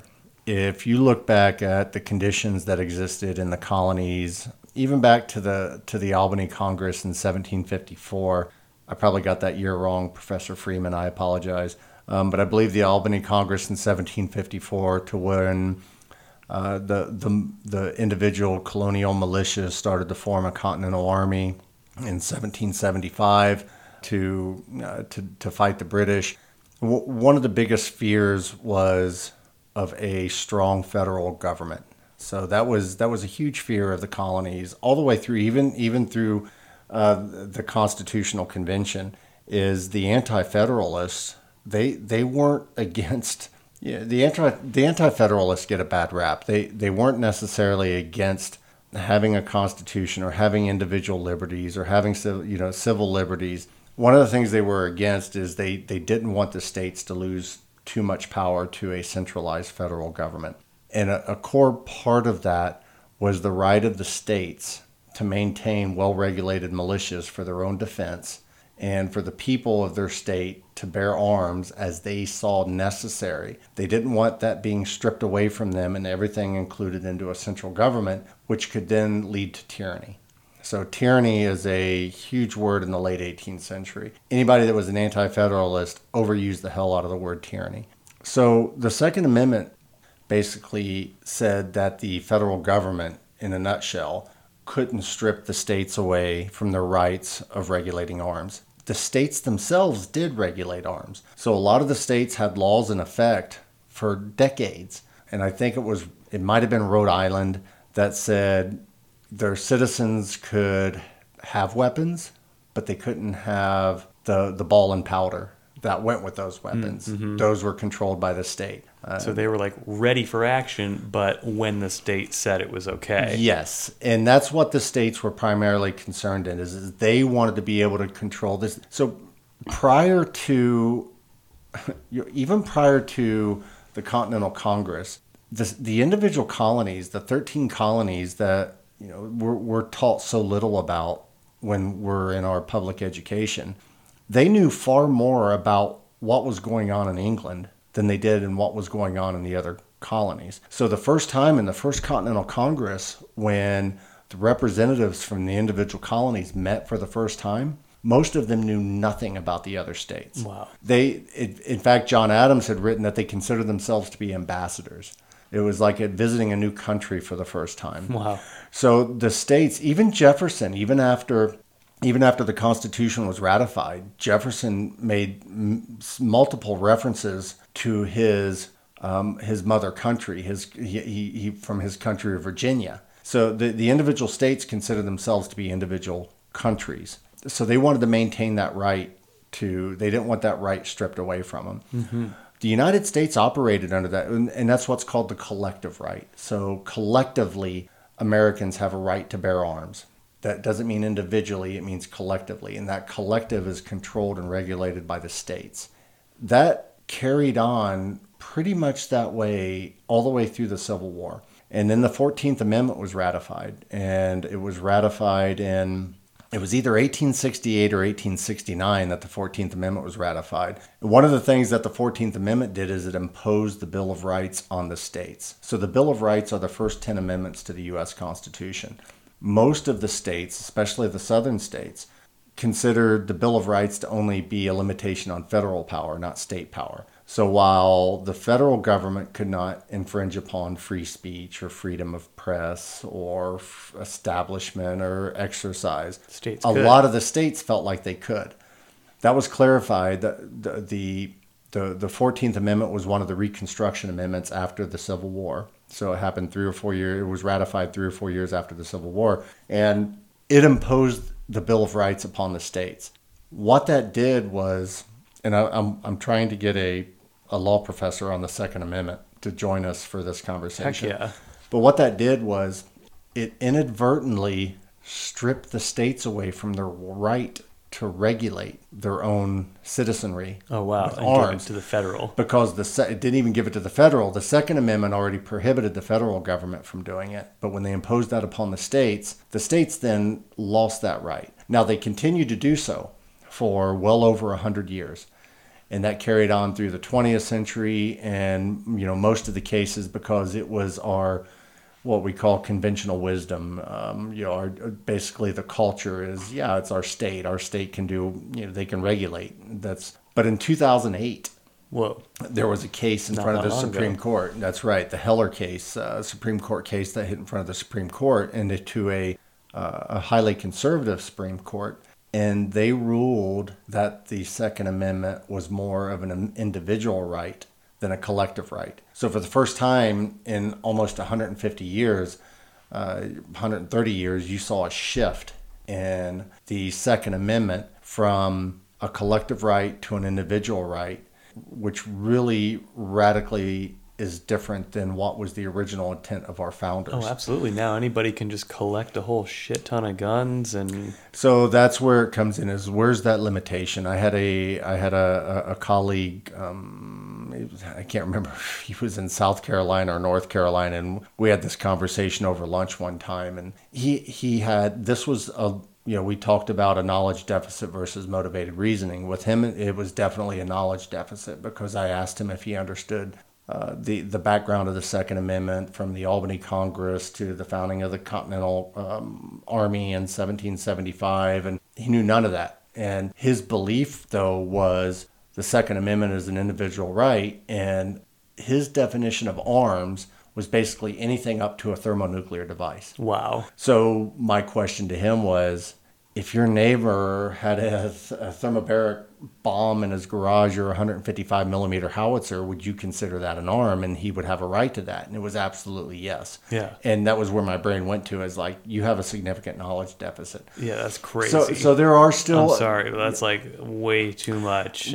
Yes, and the Supreme Court in, in, in their in their defense, I don't believe you know Supreme Courts and their judges tend not they, they tend not to rule uh, in line with their political affiliation. Uh, we you know I don't I, I should I was going to say we on the law side, but I don't have a law degree. Uh, but you know lawyers and people such as myself who have, have studied it to some extent will say that the, you know the judges rise to the level of the robe. I've heard this. Yes. So they will rule based on what they think is the correct interpretation of the Constitution, of the laws. Yeah, they're in it for You're- life. they're in know? it for- so once they're there, they don't have to necessarily They don't adhere pander. to yeah one political agenda or whatever. No, yeah, no, they- pandering, like you said. Yeah. Now they may have beliefs, and their beliefs are one way or the other. Which again, it goes back to objective, subjective. Where did that belief come from? What was the origin? Was it you know was it preteen? Blah blah blah. It gets really deep, and you know is that what you learned from your parents and your grandparents, or is that something that you came to later? But ir- irregardless, that's where we stand at today, and there are still states that regulate, and it's been accepted for one reason or another. Semi you know, AR 15s, you know, semi automatic AR-15s in some states, you know, they're still legal. Fully automatic weapons are not legal. So, you know, the, the Supreme Court when they when they made that ruling in Heller, they did state that an individual right does not equate to an unlimited right. So there are limits. Mm-hmm. Where those limits are is a huge gray area. Absolutely. And it's a source Oh, of debate yeah. today, and I, I just think it would be a fascinating topic to some to discuss with somebody who has far more experience on this than than we do. Absolutely. So what else are we going to discuss? Yeah, heck yeah. Well, we discussed red pill, blue pill. We've already done that one. What else we got on the list? We have climate change, Climate change. Okay. and I think climate change also falls straight into that knowledge deficit and motivated versus motivated reasoning. Oh, yeah. uh, issue. It's like, well, there's nothing I can do about it. I'm going to stick my fingers in my ears and la la la la la. Or it's it's yes, climate is changing, but it's not man-made. It's a natural cycle. Or those that say, oh, it's not changing at all. I find it's very hard to argue with. So, like, a human being generates heat itself. You know, it's it's BTUs. You know, right? Like It's the matrix. the Matrix. Yeah, but you you know even beyond that. So you got the human being, it's generating heat. Blah blah blah. blah. It's fine. It's normal. But modern human beings have electricity and they have Wi-Fi and they have internet and they have running water and they have cars um, and they have goods shipped to them and they have goods shipped out and they go to the grocery store that have goods like there's so much more energy that goes into being a, hu- a modern human being than there was like from a hunter gatherer human being and it seems to me there's evidence all over the place with the electricity that runs through the wire that generates heat from the friction of the wire and the coal that is burned to generate heat, to generate steam, to power the electricity that comes to our lights. Like all this stuff is generating heat. And there are, we looked it up the other day, like how many billions of people on the planet, and we're almost all now modernized. Of like I mean laws of thermodynamics like it's it's there's no question that human beings have an influence on the earth you know We do, Uh, and we do, and we're going to pause this for five minutes and get right into that. all right yeah let's go tinkle okay. yeah like All right, we're back already. We're already recording, so yeah, super sweet yeah. No, just carrying on, and yeah, sorry that we had had to go the, tinkle The Guinness sneaks up on us really fast. So. The you know, one of the things that we we point to, and this is a, a challenge, and so we mentioned it. We mentioned it to uh, to one of our to our guest in in the God episode when I asked him, does he care or does he have any concerns about climate change? And the response is kind of scary in this side, and this is where the young creationists, or so I, I guess I think more of the you know the twenty four percent that or thirteen percent that believe along the lines that he does is his response was no, he doesn't care about climate change because he thinks this is the last generation of man on Earth.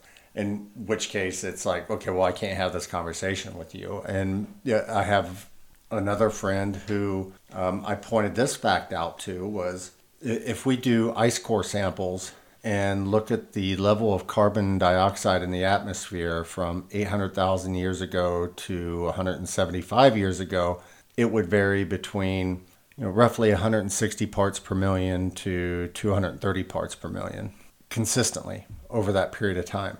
In 1850-ish, middle of the 19th century, we had the Industrial Revolution. We started pumping out fossil fuels.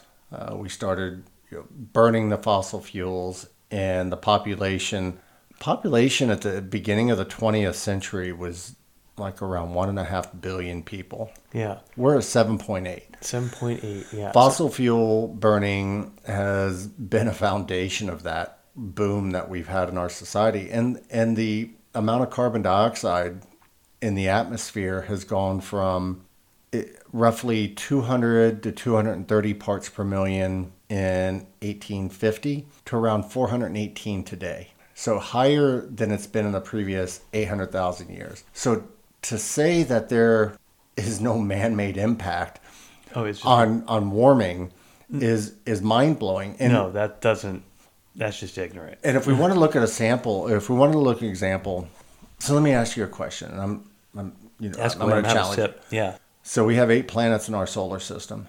yeah pluto's not a planet anymore Pluto's not a planet anymore. No, it's not. No, so if if you're if you're a uh, Pluto planetarian, you know, sorry, embrace the suck and move on. It's not a planet anymore. W- what planet is the hottest planet in our solar system? i mean you'd guess mercury but is it actually venus It's actually Venus. Yeah. And Venus is around 30 million miles further away from the sun. And the reason that Venus is the hottest planet in our solar system is because all of its carbon dioxide is released into the atmosphere.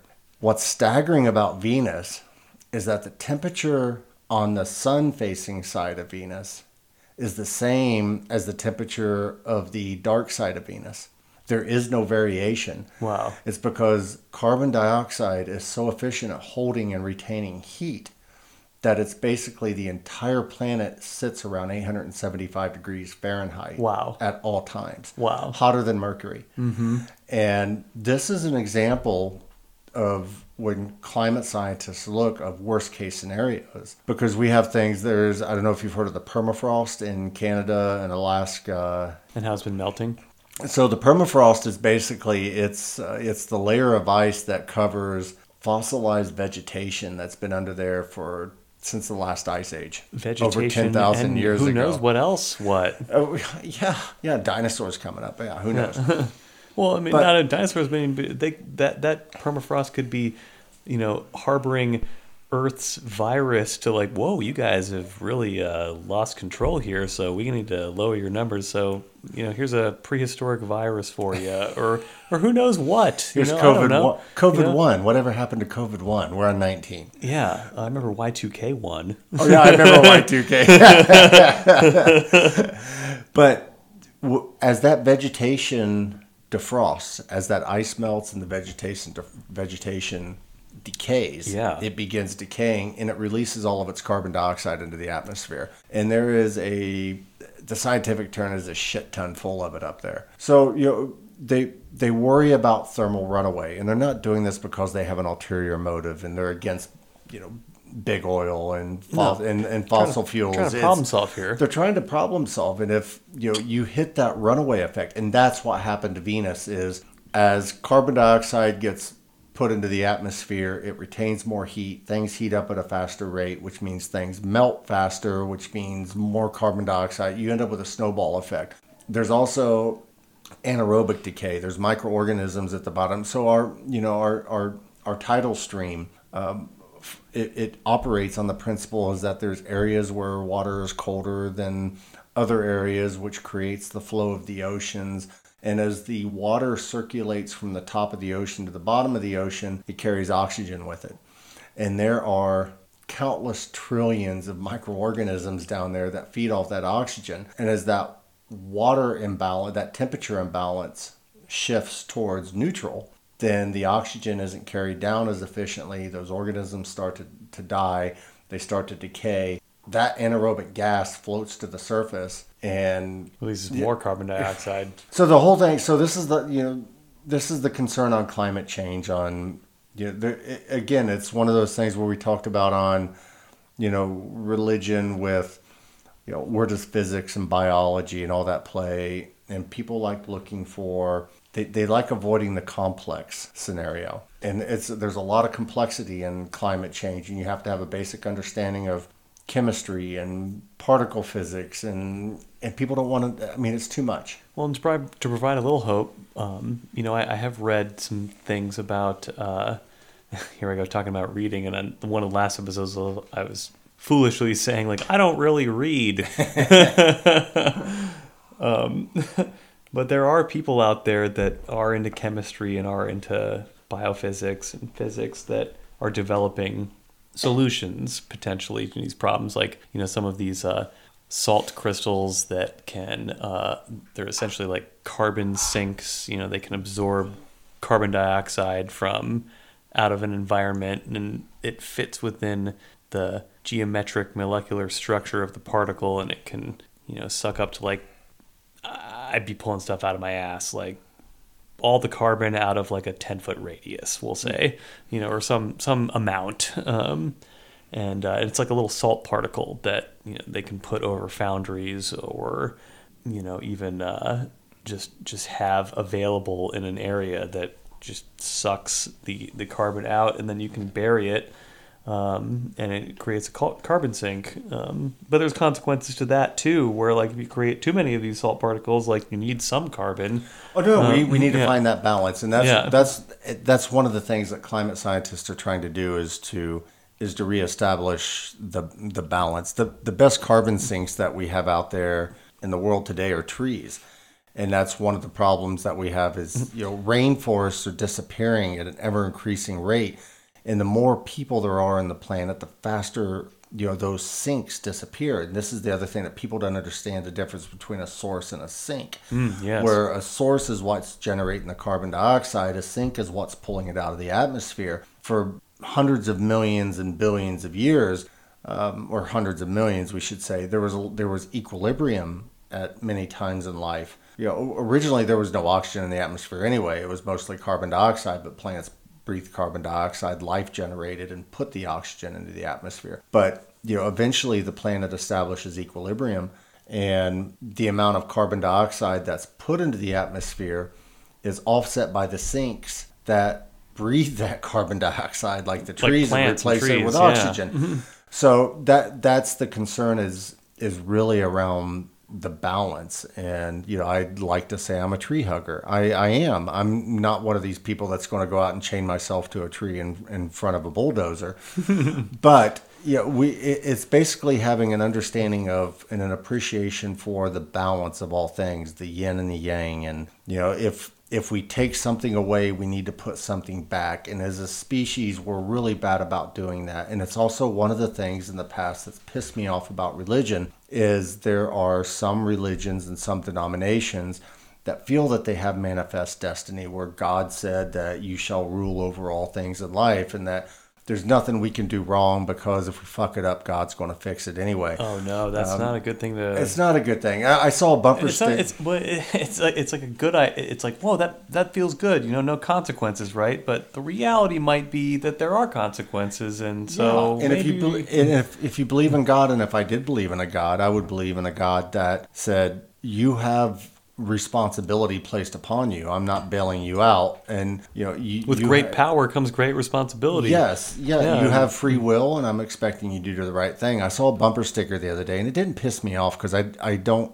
I tend really not to get emotional about these kind of arguments. I like I like to have these debates rationally and reasonably. But, but you noticed something. I noticed something, and it was just more of a there you go, kind of an example. And it was obviously from somebody who was very religious, and the bumper sticker said, Prayer is the greatest power against evil. And mm-hmm. it's not, because prayer is you putting that pressure on somebody else to fix your problems for you. It's like the the biggest power we have today against evil is for us to and if I was God, which I'm not, but if I if I had a God, that God would be looking down and saying, if you got something that's messed up in your society and it's evil, get off your lazy asses and fix it yourself. Yeah, yeah. And don't just sit there and throw it at me and say, oh, I'm going to pray to God to fix it for me, because that's exactly what that bumper sticker was saying. It was like, there's evil in the world.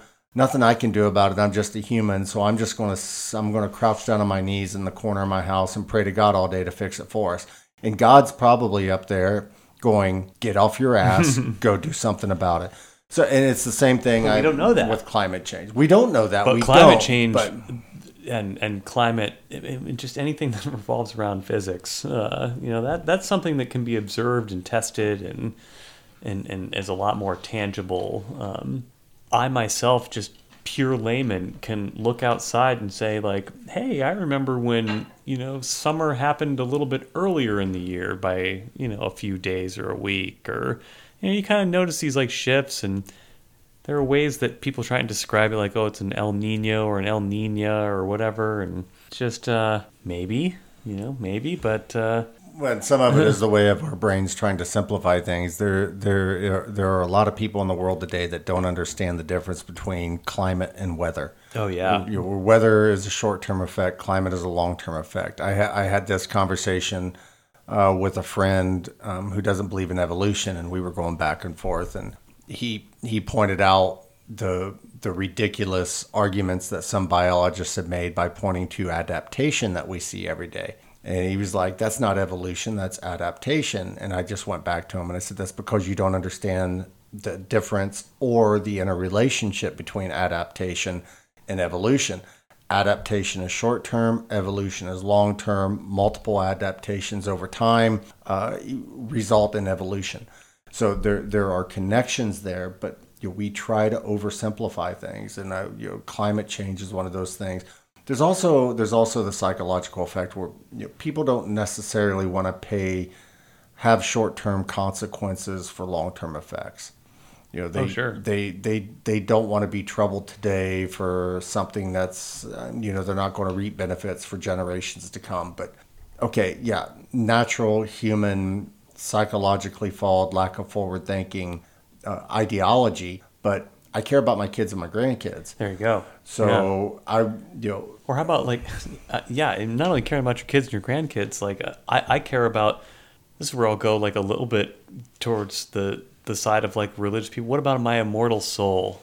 You know, what if I'm going to be born again into this into same this world, world, yes, again, yeah. and I left it shittier than I left it before, or did I leave it better than I left it before? And that's part of the thing too. Is I have this thing where I like leaving a place a little bit better when when I leave it than it was when I got there. So I just I we all need you posted I I try to stay away from social media as much as possible, but you posted a uh, statement probably like 2 or 3 years ago that I still remember and it was talking about climate change and renewable energy and it was like so we spend a little bit more money today to develop clean energy. Um, in the future, we find out we're all wrong.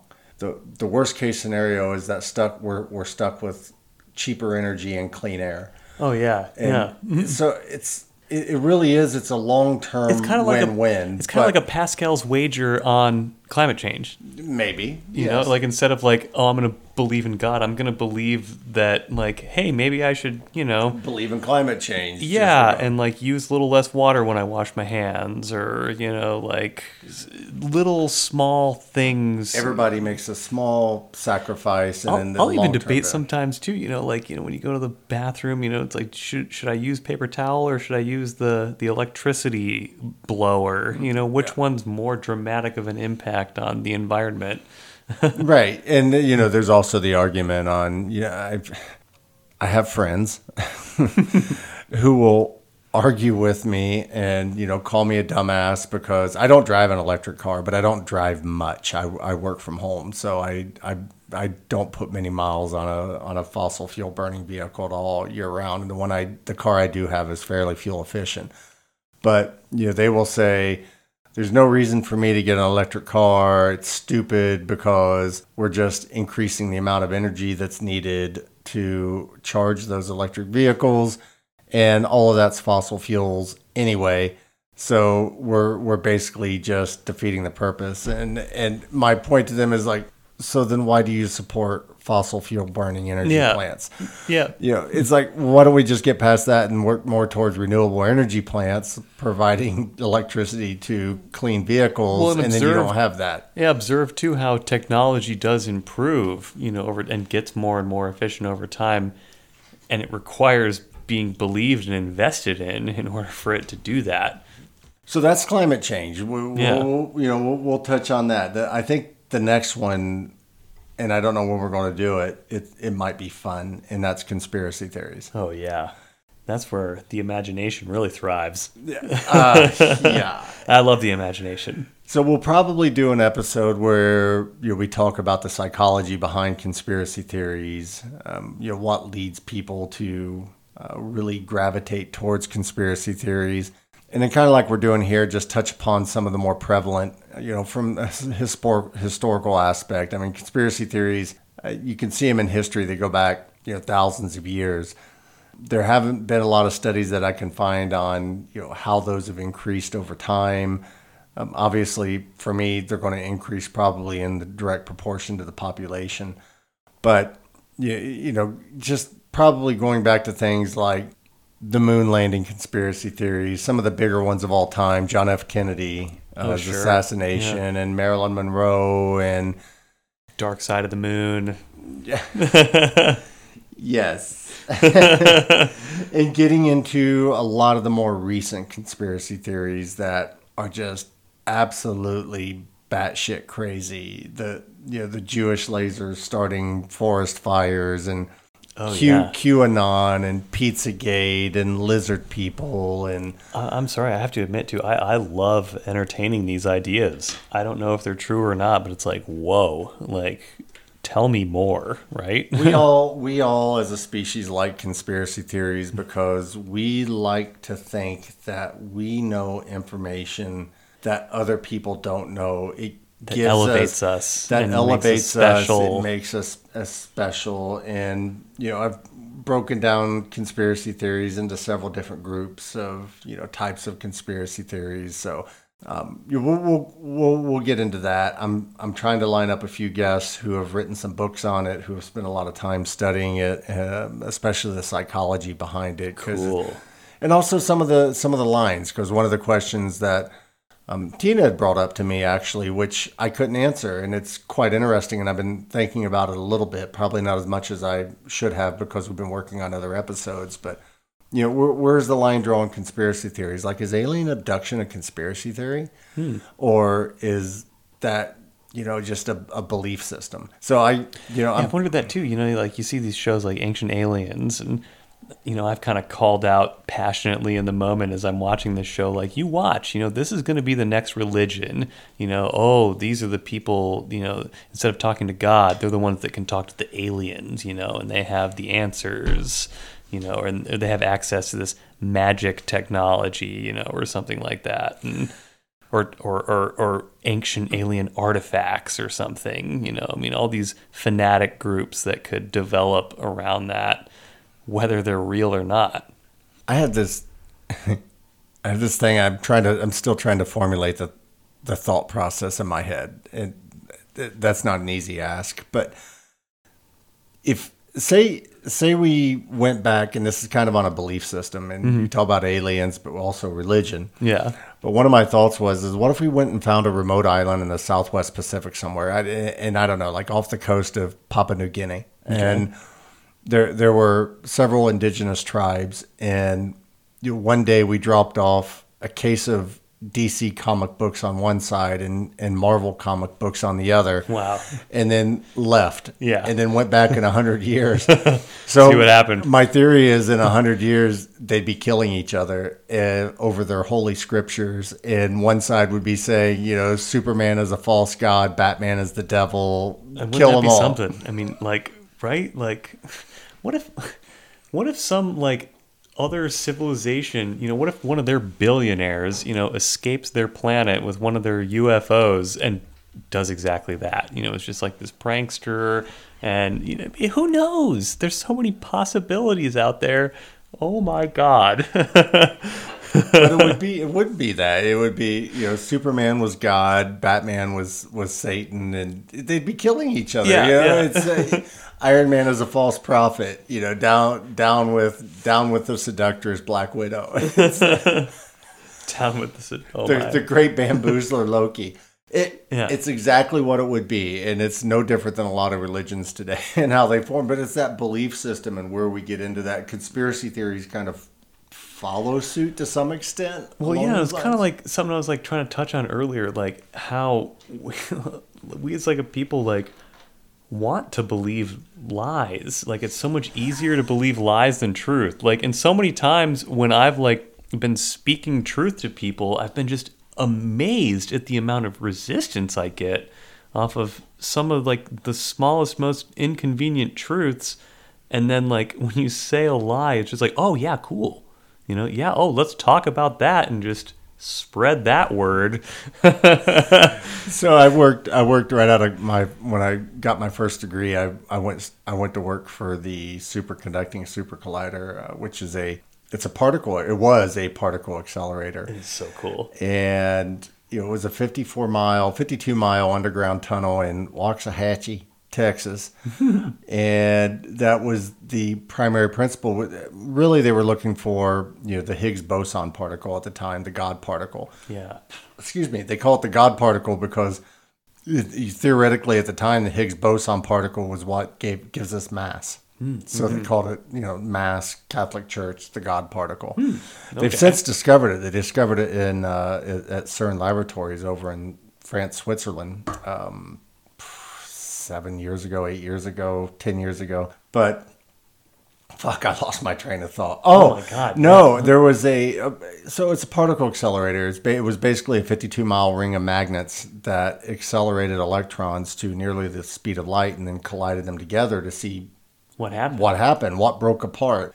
The the rumor spread where they were building this that we were building a nuclear fission uh, device, I remember or reading these rumors. there were going there, there was the possibility and, and i remember having this conversation with some people one day that were they were residents and they were scared and they didn't understand. And that you know i one of my purposes in life we discussed this last week is you know try to to be a source of encouragement rather than doubt and of hope rather than sorrow. So i was i was trying to exercise that. And it was like no you have nothing to worry about here's what it is you know we're accelerating particles they collide Oh, you know, what about this thing I read where there could be black holes created? And I i was heard like, that too It's yeah like, yeah, yeah, it's possible. I mean, physically, theoretically, it's possible, but they're microscopic to a scale that you cannot even imagine, and they wink out of existence almost as fast as they were created because they're not self-sustaining.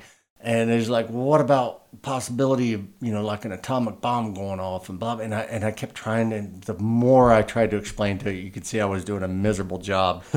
the more they were becoming convinced that there was going to be a 50 megaton explosion in. Waxahachie, Texas. Yeah. And I think it finally evolved down to is like, you know what? I could be wrong. The shit might just go blow, Yeah, blow you, the hell you up. might be and, right, fella. But, and they're uh, like, and it's like, you know what? There might be a mushroom cloud over Waxahachie one day, and they're like, "See, I told you." and so, I mean, it's you couldn't, you could not talk them out of that argument, and it's, it's like conspiracy theories. The more evidence you show them, there was a guy who who had called in, and there was a so there's a podcast that I love promoting another podcast, which is StarTalk Radio, and he is an absolute disbeliever eh, with his little coalition on the moon landings. Hmm. And the question to him was, what evidence would it take to get you to believe that the moon landings actually happened? wow. And he said, so funny. He said, I need to see evidence. Oh my god! Of the of the equipment that was there, Oh of the my. flag No, I- or whatever, which we didn't have at the time. What's so funny is like I take an opposite argument. I'm like, oh no, the second they landed on the moon, if that was when it was, they started building cities on the dark side where you can't see. like there's a whole fucking thing happening back there, you know? Like why are you even debating that we landed on the moon? Of course we landed on the moon. Like you know, like so so you know that was that was his response. We didn't have that capability at the time, but it was you know a few years back. NASA had actually sent an orbiter around the moon with a much more detailed, high resolution, longer range camera and was taking pictures, and you could see the debris that was left behind from the landing. You Oh, could yeah. see tracks. It was very impressive, and it's on Google. You can go out and you can look at it now, and you can find that they contacted this gentleman and his group and they're like you asked for it years ago here's the new information that we have and they were like oh and they started going through all the pictures you could i mean it was quite obvious and then somebody asked it was like well where'd you get this nasa sent up this satellite and they gave them the mission name the dates when it went and they're like oh that's from nasa so Oh, so we're gonna bullshit. this is discredit all that. this is all made up oh, and they're like no. so on to the next conspiracy theory. So hmm. you were never this you were never going to be able to use logic and reason to convince somebody out of an, out of an argument that they're not using logic and reason to get into in the first place. Yeah, no, that's that's pure. They're wanting to bet on hunchism, you know, like like on their hunch, right? You know, like oh no, I believe in this, so it must be true, and yeah, it, it fits in with their narrative of NASA's discreditable, so therefore I had a conversation with flat earther on this once. Hmm. Yeah. I see, which I see. I don't know if flat earthers exist. They do. yeah, and I don't know if they're real or not. I don't know. If, I don't know if they really believe it Yeah. or if they like Yeah, I've never- thinking I- or just like believing it to be different. the shock value. Yeah, I've never met one. So, well, so what? What happened? So I use this the standard arguments of you know at first I started trying to get into Aristophanes who was a was a was a Greek mathematician. He proved the fucking world was round 2500 years ago, 2300 years ago using two goddamn sticks. And it was simple. I mean it's simple geometry and it shows it. That blew the mind. It's like I don't understand that, you know, I yeah, Yeah, you could tell that was I was talking to people that had a you know basic pre-algebra level mathematical education. So I was like, all right, I'm stopping that. yeah. What about the pictures from people on top of Mount Everest or K2 where you can see, See the, the curvature curvature. of the mm-hmm. world? Well, that was just photogenic errors Yeah. in the camera. Okay, well, what about when a ship in the old world, the old world quotations, when the indigenous people would see a ship sailing towards the horizon, and at first they thought it was clouds, because the first thing you see is the top of the mast, then you see more of the sails, then you see the hull of the ship. Or when a ship goes away, you, it doesn't just disappear and drop off the horizon. It, keeps gradually goes. It gradually disappears as it goes around the curvature of the Earth Yeah. Th- there is a justification for everything. Wow. It's Yeah. so, but I'm with you on the on the flirters, the flat Yeah. earthers. Yeah. It's I really, it's hard to tell. I really don't know if they believe it or if they want to, they tell themselves to believe it because it makes them different. hmm Maybe, maybe that there's probably a percentage of of that. Believe it all you want. I, I- don't care. was- you know, the mafia was involved or the CIA was involved, aliens were involved. I don't care. Yeah. Don't go out and kill people over it. Nobody did. But Yeah. you know, the, the conspiracy theories today seem to lead people towards that choice of I can be righteous by going and killing. You know, I want to try to, uh, you know, people say that Hillary Clinton and, and her cabal will drink the blood of children, and it's it's ridiculous. It's pretty wild, um, especially with uh, need some evidence, right? I mean, give me something. Okay, off conspiracy theories. Some of the other topics that we have: um, national security versus civil liberty, civil liber- civil liberties. Uh, so that's a big one. The, the one that I'm I'm kind of looking forward to, and we may bump it up because it's just because we can. It's and it's a fun conversation. Is um, artificial intelligence and other existential threats that love- could be out there. I love that paperclip robot. The paperclip robot. Yeah, Yeah. I heard that on. Um, I'll have I'll have his I'll have his name. It's it's it's Josh. The same. I remember his name Josh because it's my son's name. But uh, he also does the um, stuff you should know podcast, which is an awesome podcast because they go into stuff you should know about just all kind of stupid shit, but it's fascinating.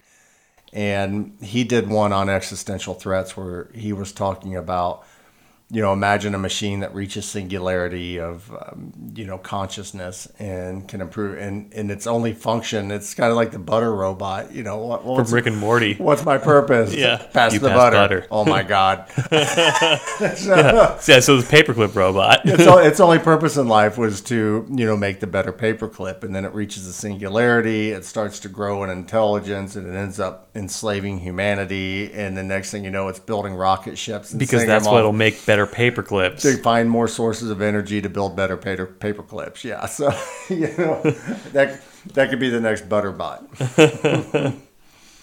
Uh, oh no. I'll go. I'll go through some of the others. Just Are we quick. butterbots? We yeah, we could be Butterbots. I mean, we could be a historical simulation where people are just like, uh, "What if I throw this prophet in two thousand years ago? Let's see how society goes all haywire." And that's, and that's it, you know. And he's gonna he's gonna delete us, terminate and delete our program before long, and then go on a different route. So. yeah, it's a fun ride. it's a fun ride. Just enjoy the ride because you can't you can't do anything about it, and you, there's no way to know the difference. So, um, war on drugs and the legislation for the war on drugs, Oh yeah. capital punishment. This ties into religion too. Capital punishment is kind of interesting. Yeah. Uh, yeah, and it does kind of tie into religion, right? You know, because like one of the thoughts that I've had for question, like why to question capital punishment, right? You know, because like somebody, say for example, somebody's like a horrible murder rapist, and it's just like they're the worst, and you catch them, and well, you gotta you got to kill them, right? You know, we don't want them to siphon off the government's dime. We don't want to pay for their their stuff. We want that person out of society. They're never going to be. Yeah. But like, well, what if that person has an immortal soul and their energy is that terrible energy? Do you want them to pass into the next life or do you want to keep them in prison for a while, you know, so that the good souls can live and die and be born into the next life and this person is serving prison sentences, you know, or whatever. I don't know that it, it's up for philosophical debate. Well, it's it's up for a philosophical debate, but it also gets so. You know, one of my conversations I had with somebody uh, a few weeks ago, where you know you're you're too. They were I was being accused of being too close-minded. Who was? Yeah. Me, Yeah. me. Okay. So yeah. I was, and it's like you're you're not willing to change your mind. It's like it's because you have a snap. You've known me for six months, and you have a six month snapshot of me. If you Mm, have a 30 mm-hmm. year snapshot of me, I, I it's completely different. So when I was younger, I was adamantly opposed to capital punishment, Mm-hmm. and the reason I was opposed is because I always said humans did not have a right to play God, and it is not our place to judge. Mm-hmm. You know, so you know, that it you put them in prison, they die, God judges them. It's not our place to accelerate their path to God. Yeah, I gotcha. So that was my argument when I was younger, and I was a little bit more devout. in my faith. As that faith started to wane, you know, I eventually reached a point where I became very pro capital punishment. Mm-hmm. And it was along those lines. It was the person's guilty. They killed some kids, you know, especially if it was kids. Um, you know, that's that's it. Be done with it. You know, mm-hmm. take them out back, put them on a pole, shoot them. They serve. They have no purpose. They have no value to society, and I don't want to have my tax dollars going to uh, supporting their existence of watching HBO every day for the next 52 years. Right. Yeah. Um, as I got even older, I've become less supportive of capital punishment, but it's more on a process level. Mm-hmm. With DNA evidence, uh, with understanding the interrogation methods of police, uh, the yeah. motivations of prosecuting attorneys, the lack of uh, ability of prosecuting prosecuting attorneys to admit that they're wrong and to double down on their theories, even when they're shown evidence that could show them that they're wrong, and just the sheer number of people who have spent, unfortunately, years or decades of their lives in prison only to find out that they were innocent all yeah, along, falsely accused, falsely accused I really started to question capital punishment again. And it's like, what if we had just killed that person and then 20 years later somebody comes up and says, hey, we have DNA, DNA evidence. They weren't there. It was this person over here. Mm-hmm. Um, that happens a lot nowadays.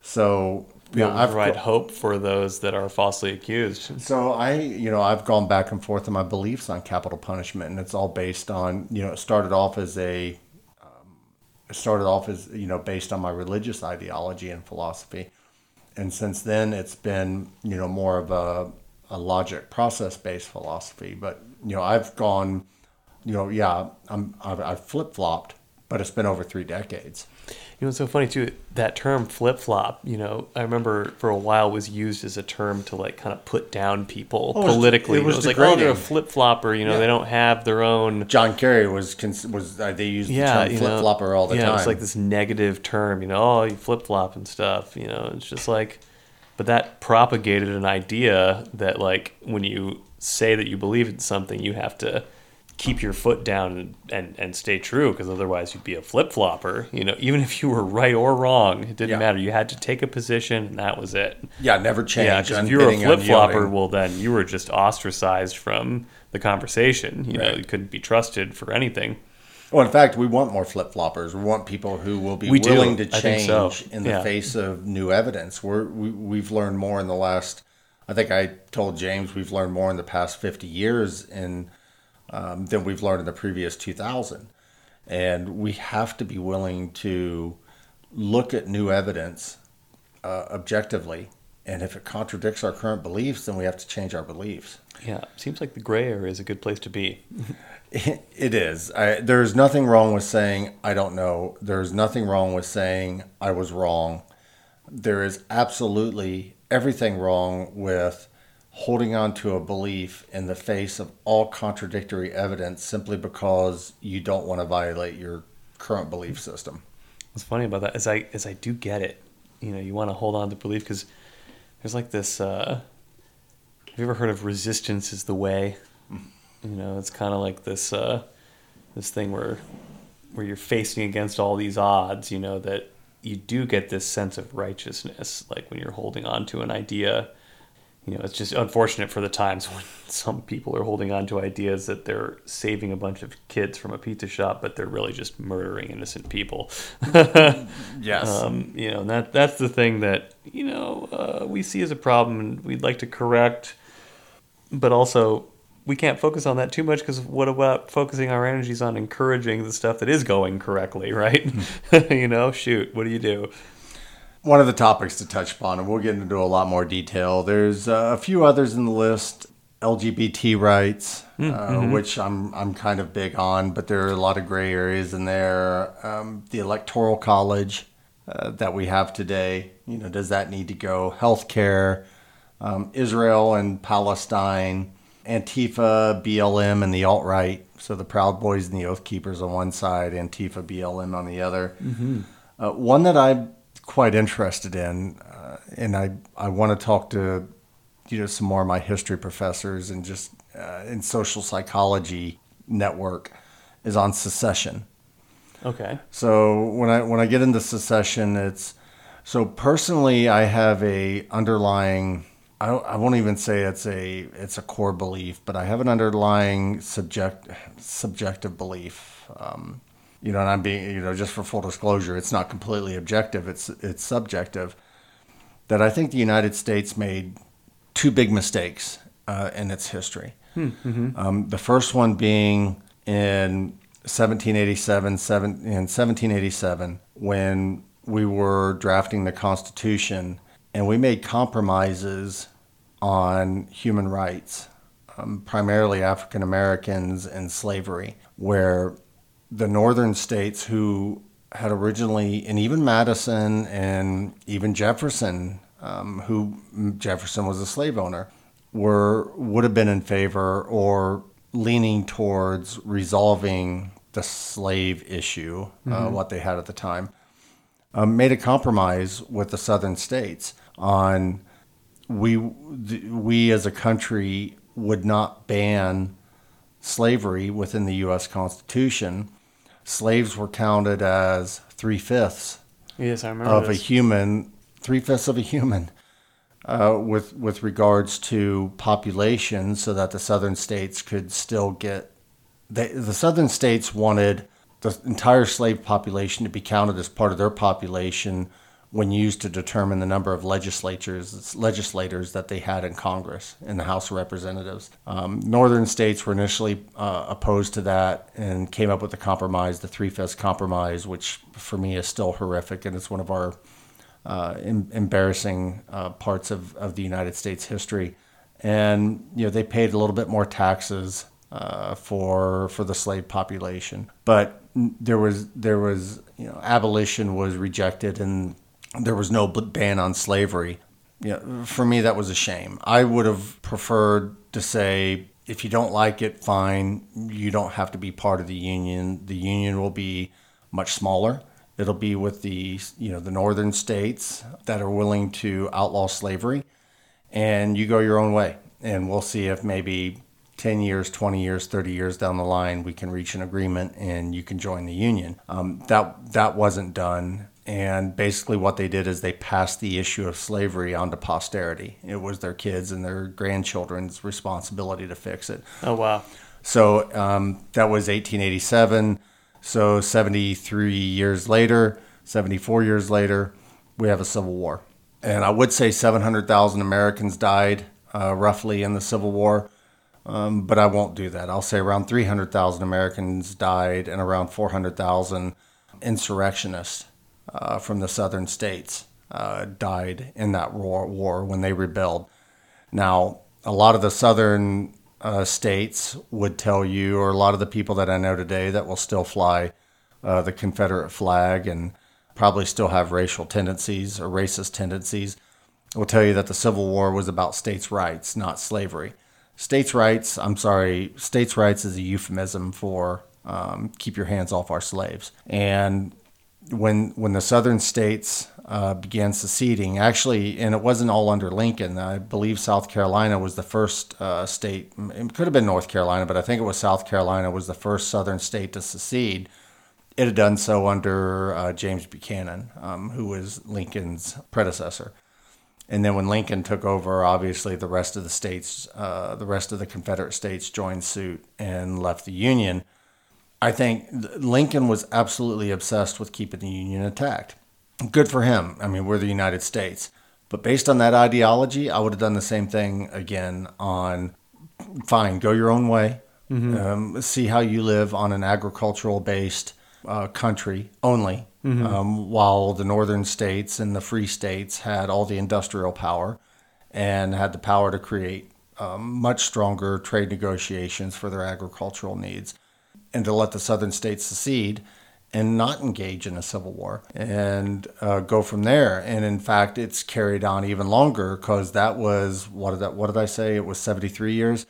So you know, five years later, four years later, the Civil War is over in, in April of 1865 the northern states win, they shove um, the Reconstruction Acts down the throats of the southern states, including the 14th Amendment, which um, was due process uh, under the law and equal rights for all people Southern states were opposed to that, but they were not going to be able to get representatives back in Congress unless they ratified. So the states ratified. And you had decades and decades of ongoing resistance and uh, racial policies and Jim Crow laws in the southern states um, because it was a bittersweet pill that they had. It wasn't a bittersweet, it was a bitter pill that they had to swallow uh, in order to you know, be forced back into the union. They didn't want to be part of the union. Why force them to be part of the union? Mm-hmm. You know, let them go their own way. And even today, um, you know, I have um, maps. I think I may have shown you at one time. I, I, still have maps on my computer that show the electoral college votes for the southern states. Oh yeah. You know, and they voted Democrat um, all the way up until I think it was 48, when you know most of the Democrats, the Southern Democrats, were still very racist. But uh, the Northern Democrats started to align, or were very much um, aligned with civil liberties and the drive for equal rights. And the Southern Democrats rebelled against that, and they didn't vote for Truman in '48. They, for the first time, they didn't uh, vote Democrat. They voted for Strom Thurmond in 1948, who was very much into segregation. He was a racist prick and they pretty much um, at that point started to vote Republican. And the only times there's there's been shifts, um, some of the southern states voted when you know Jimmy Carter uh, ran for president in uh, in '76.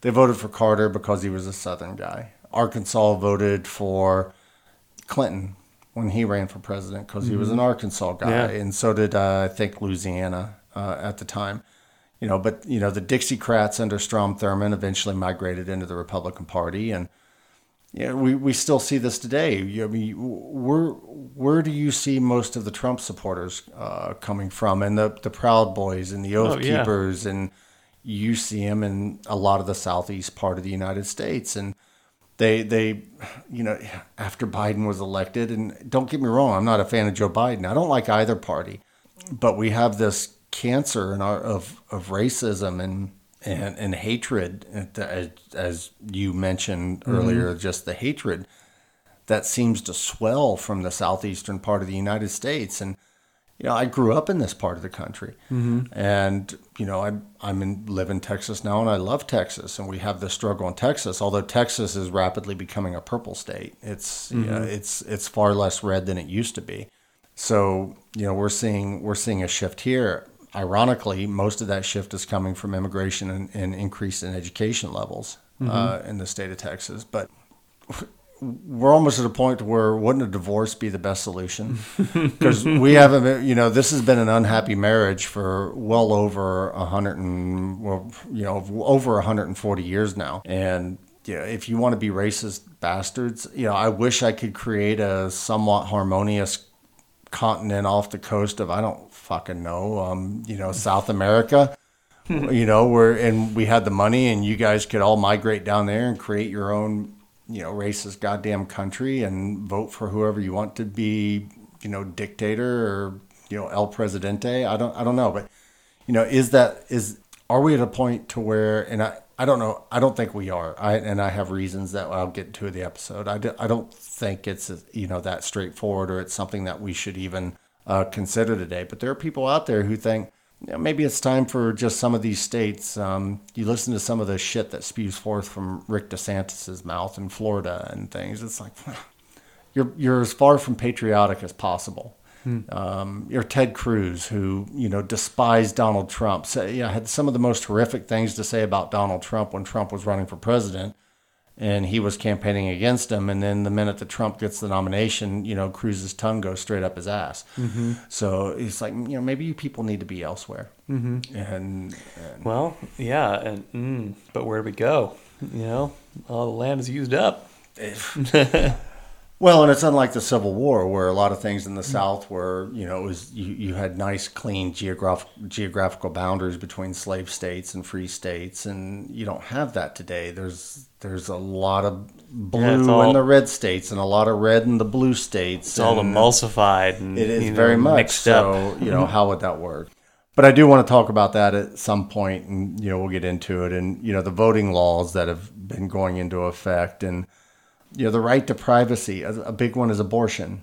Mm-hmm. You know, abortion rights. Yeah, I had COVID mandates on my list, but I think it might be a little bit dated where we're at today, but we'll see. Sure. Yeah. Um, immigration, animal rights, uh, you know, partisanship in America, which we just kind of touched upon. It's you know one of the things. I, I had actually had Donald Trump on my list, but you you brought it up in one of our earlier conversations that probably not a big area of interest to you because you don't want to give him the power. It's true. Um, we'll see where, the conversation goes.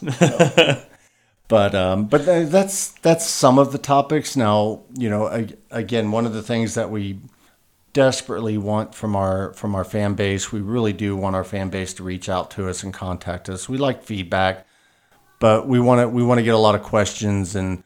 Uh, we, you know, we want to have a lot of content and get to the or a lot of content and episodes where we just you know simply address fan questions and yeah you know to the best that we can. So please, you know, just to reiterate, if if you've gotten through our our blah blah this far, um, you can again you can reach us directly at debate at irrationaldiscourse.com. That's irrational, I R R A T I O N A L discourse.com. Um, or you can go to our website, uh, www.irrationaldiscourse.com. Just click on the contact us page, uh, and it'll come directly to Chris and I. And we, we'd love to hear from you.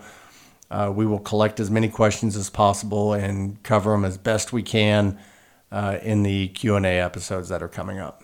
Yes, we will. So outside of that, anything uh, anything you'd like to add, or that I didn't cover, or that I completely botched? Because I haven't listened to the audio yet, and no, I always I cringe know. when I'm editing our audio. It's like, damn it, that's not what I meant to say. Oh, I know what you mean. Yeah. Um, mm, mm, mm, oh, I don't know.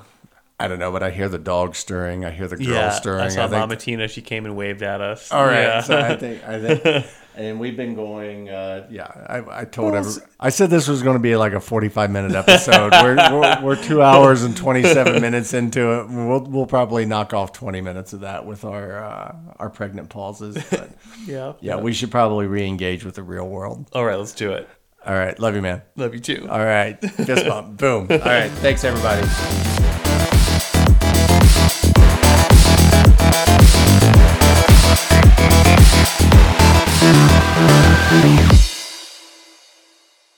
Thank you for listening to this episode of the Irrational Discourse Podcast. If you have questions, comments, or suggestions for future episodes, you can send us an email at debate at irrationaldiscourse.com, or you can contact us directly through our website at www.irrationaldiscourse.com. Please include your name and location if you'd like a shout out for your contribution. We only ask for and strive to give in return a little love, acceptance, and mutual respect.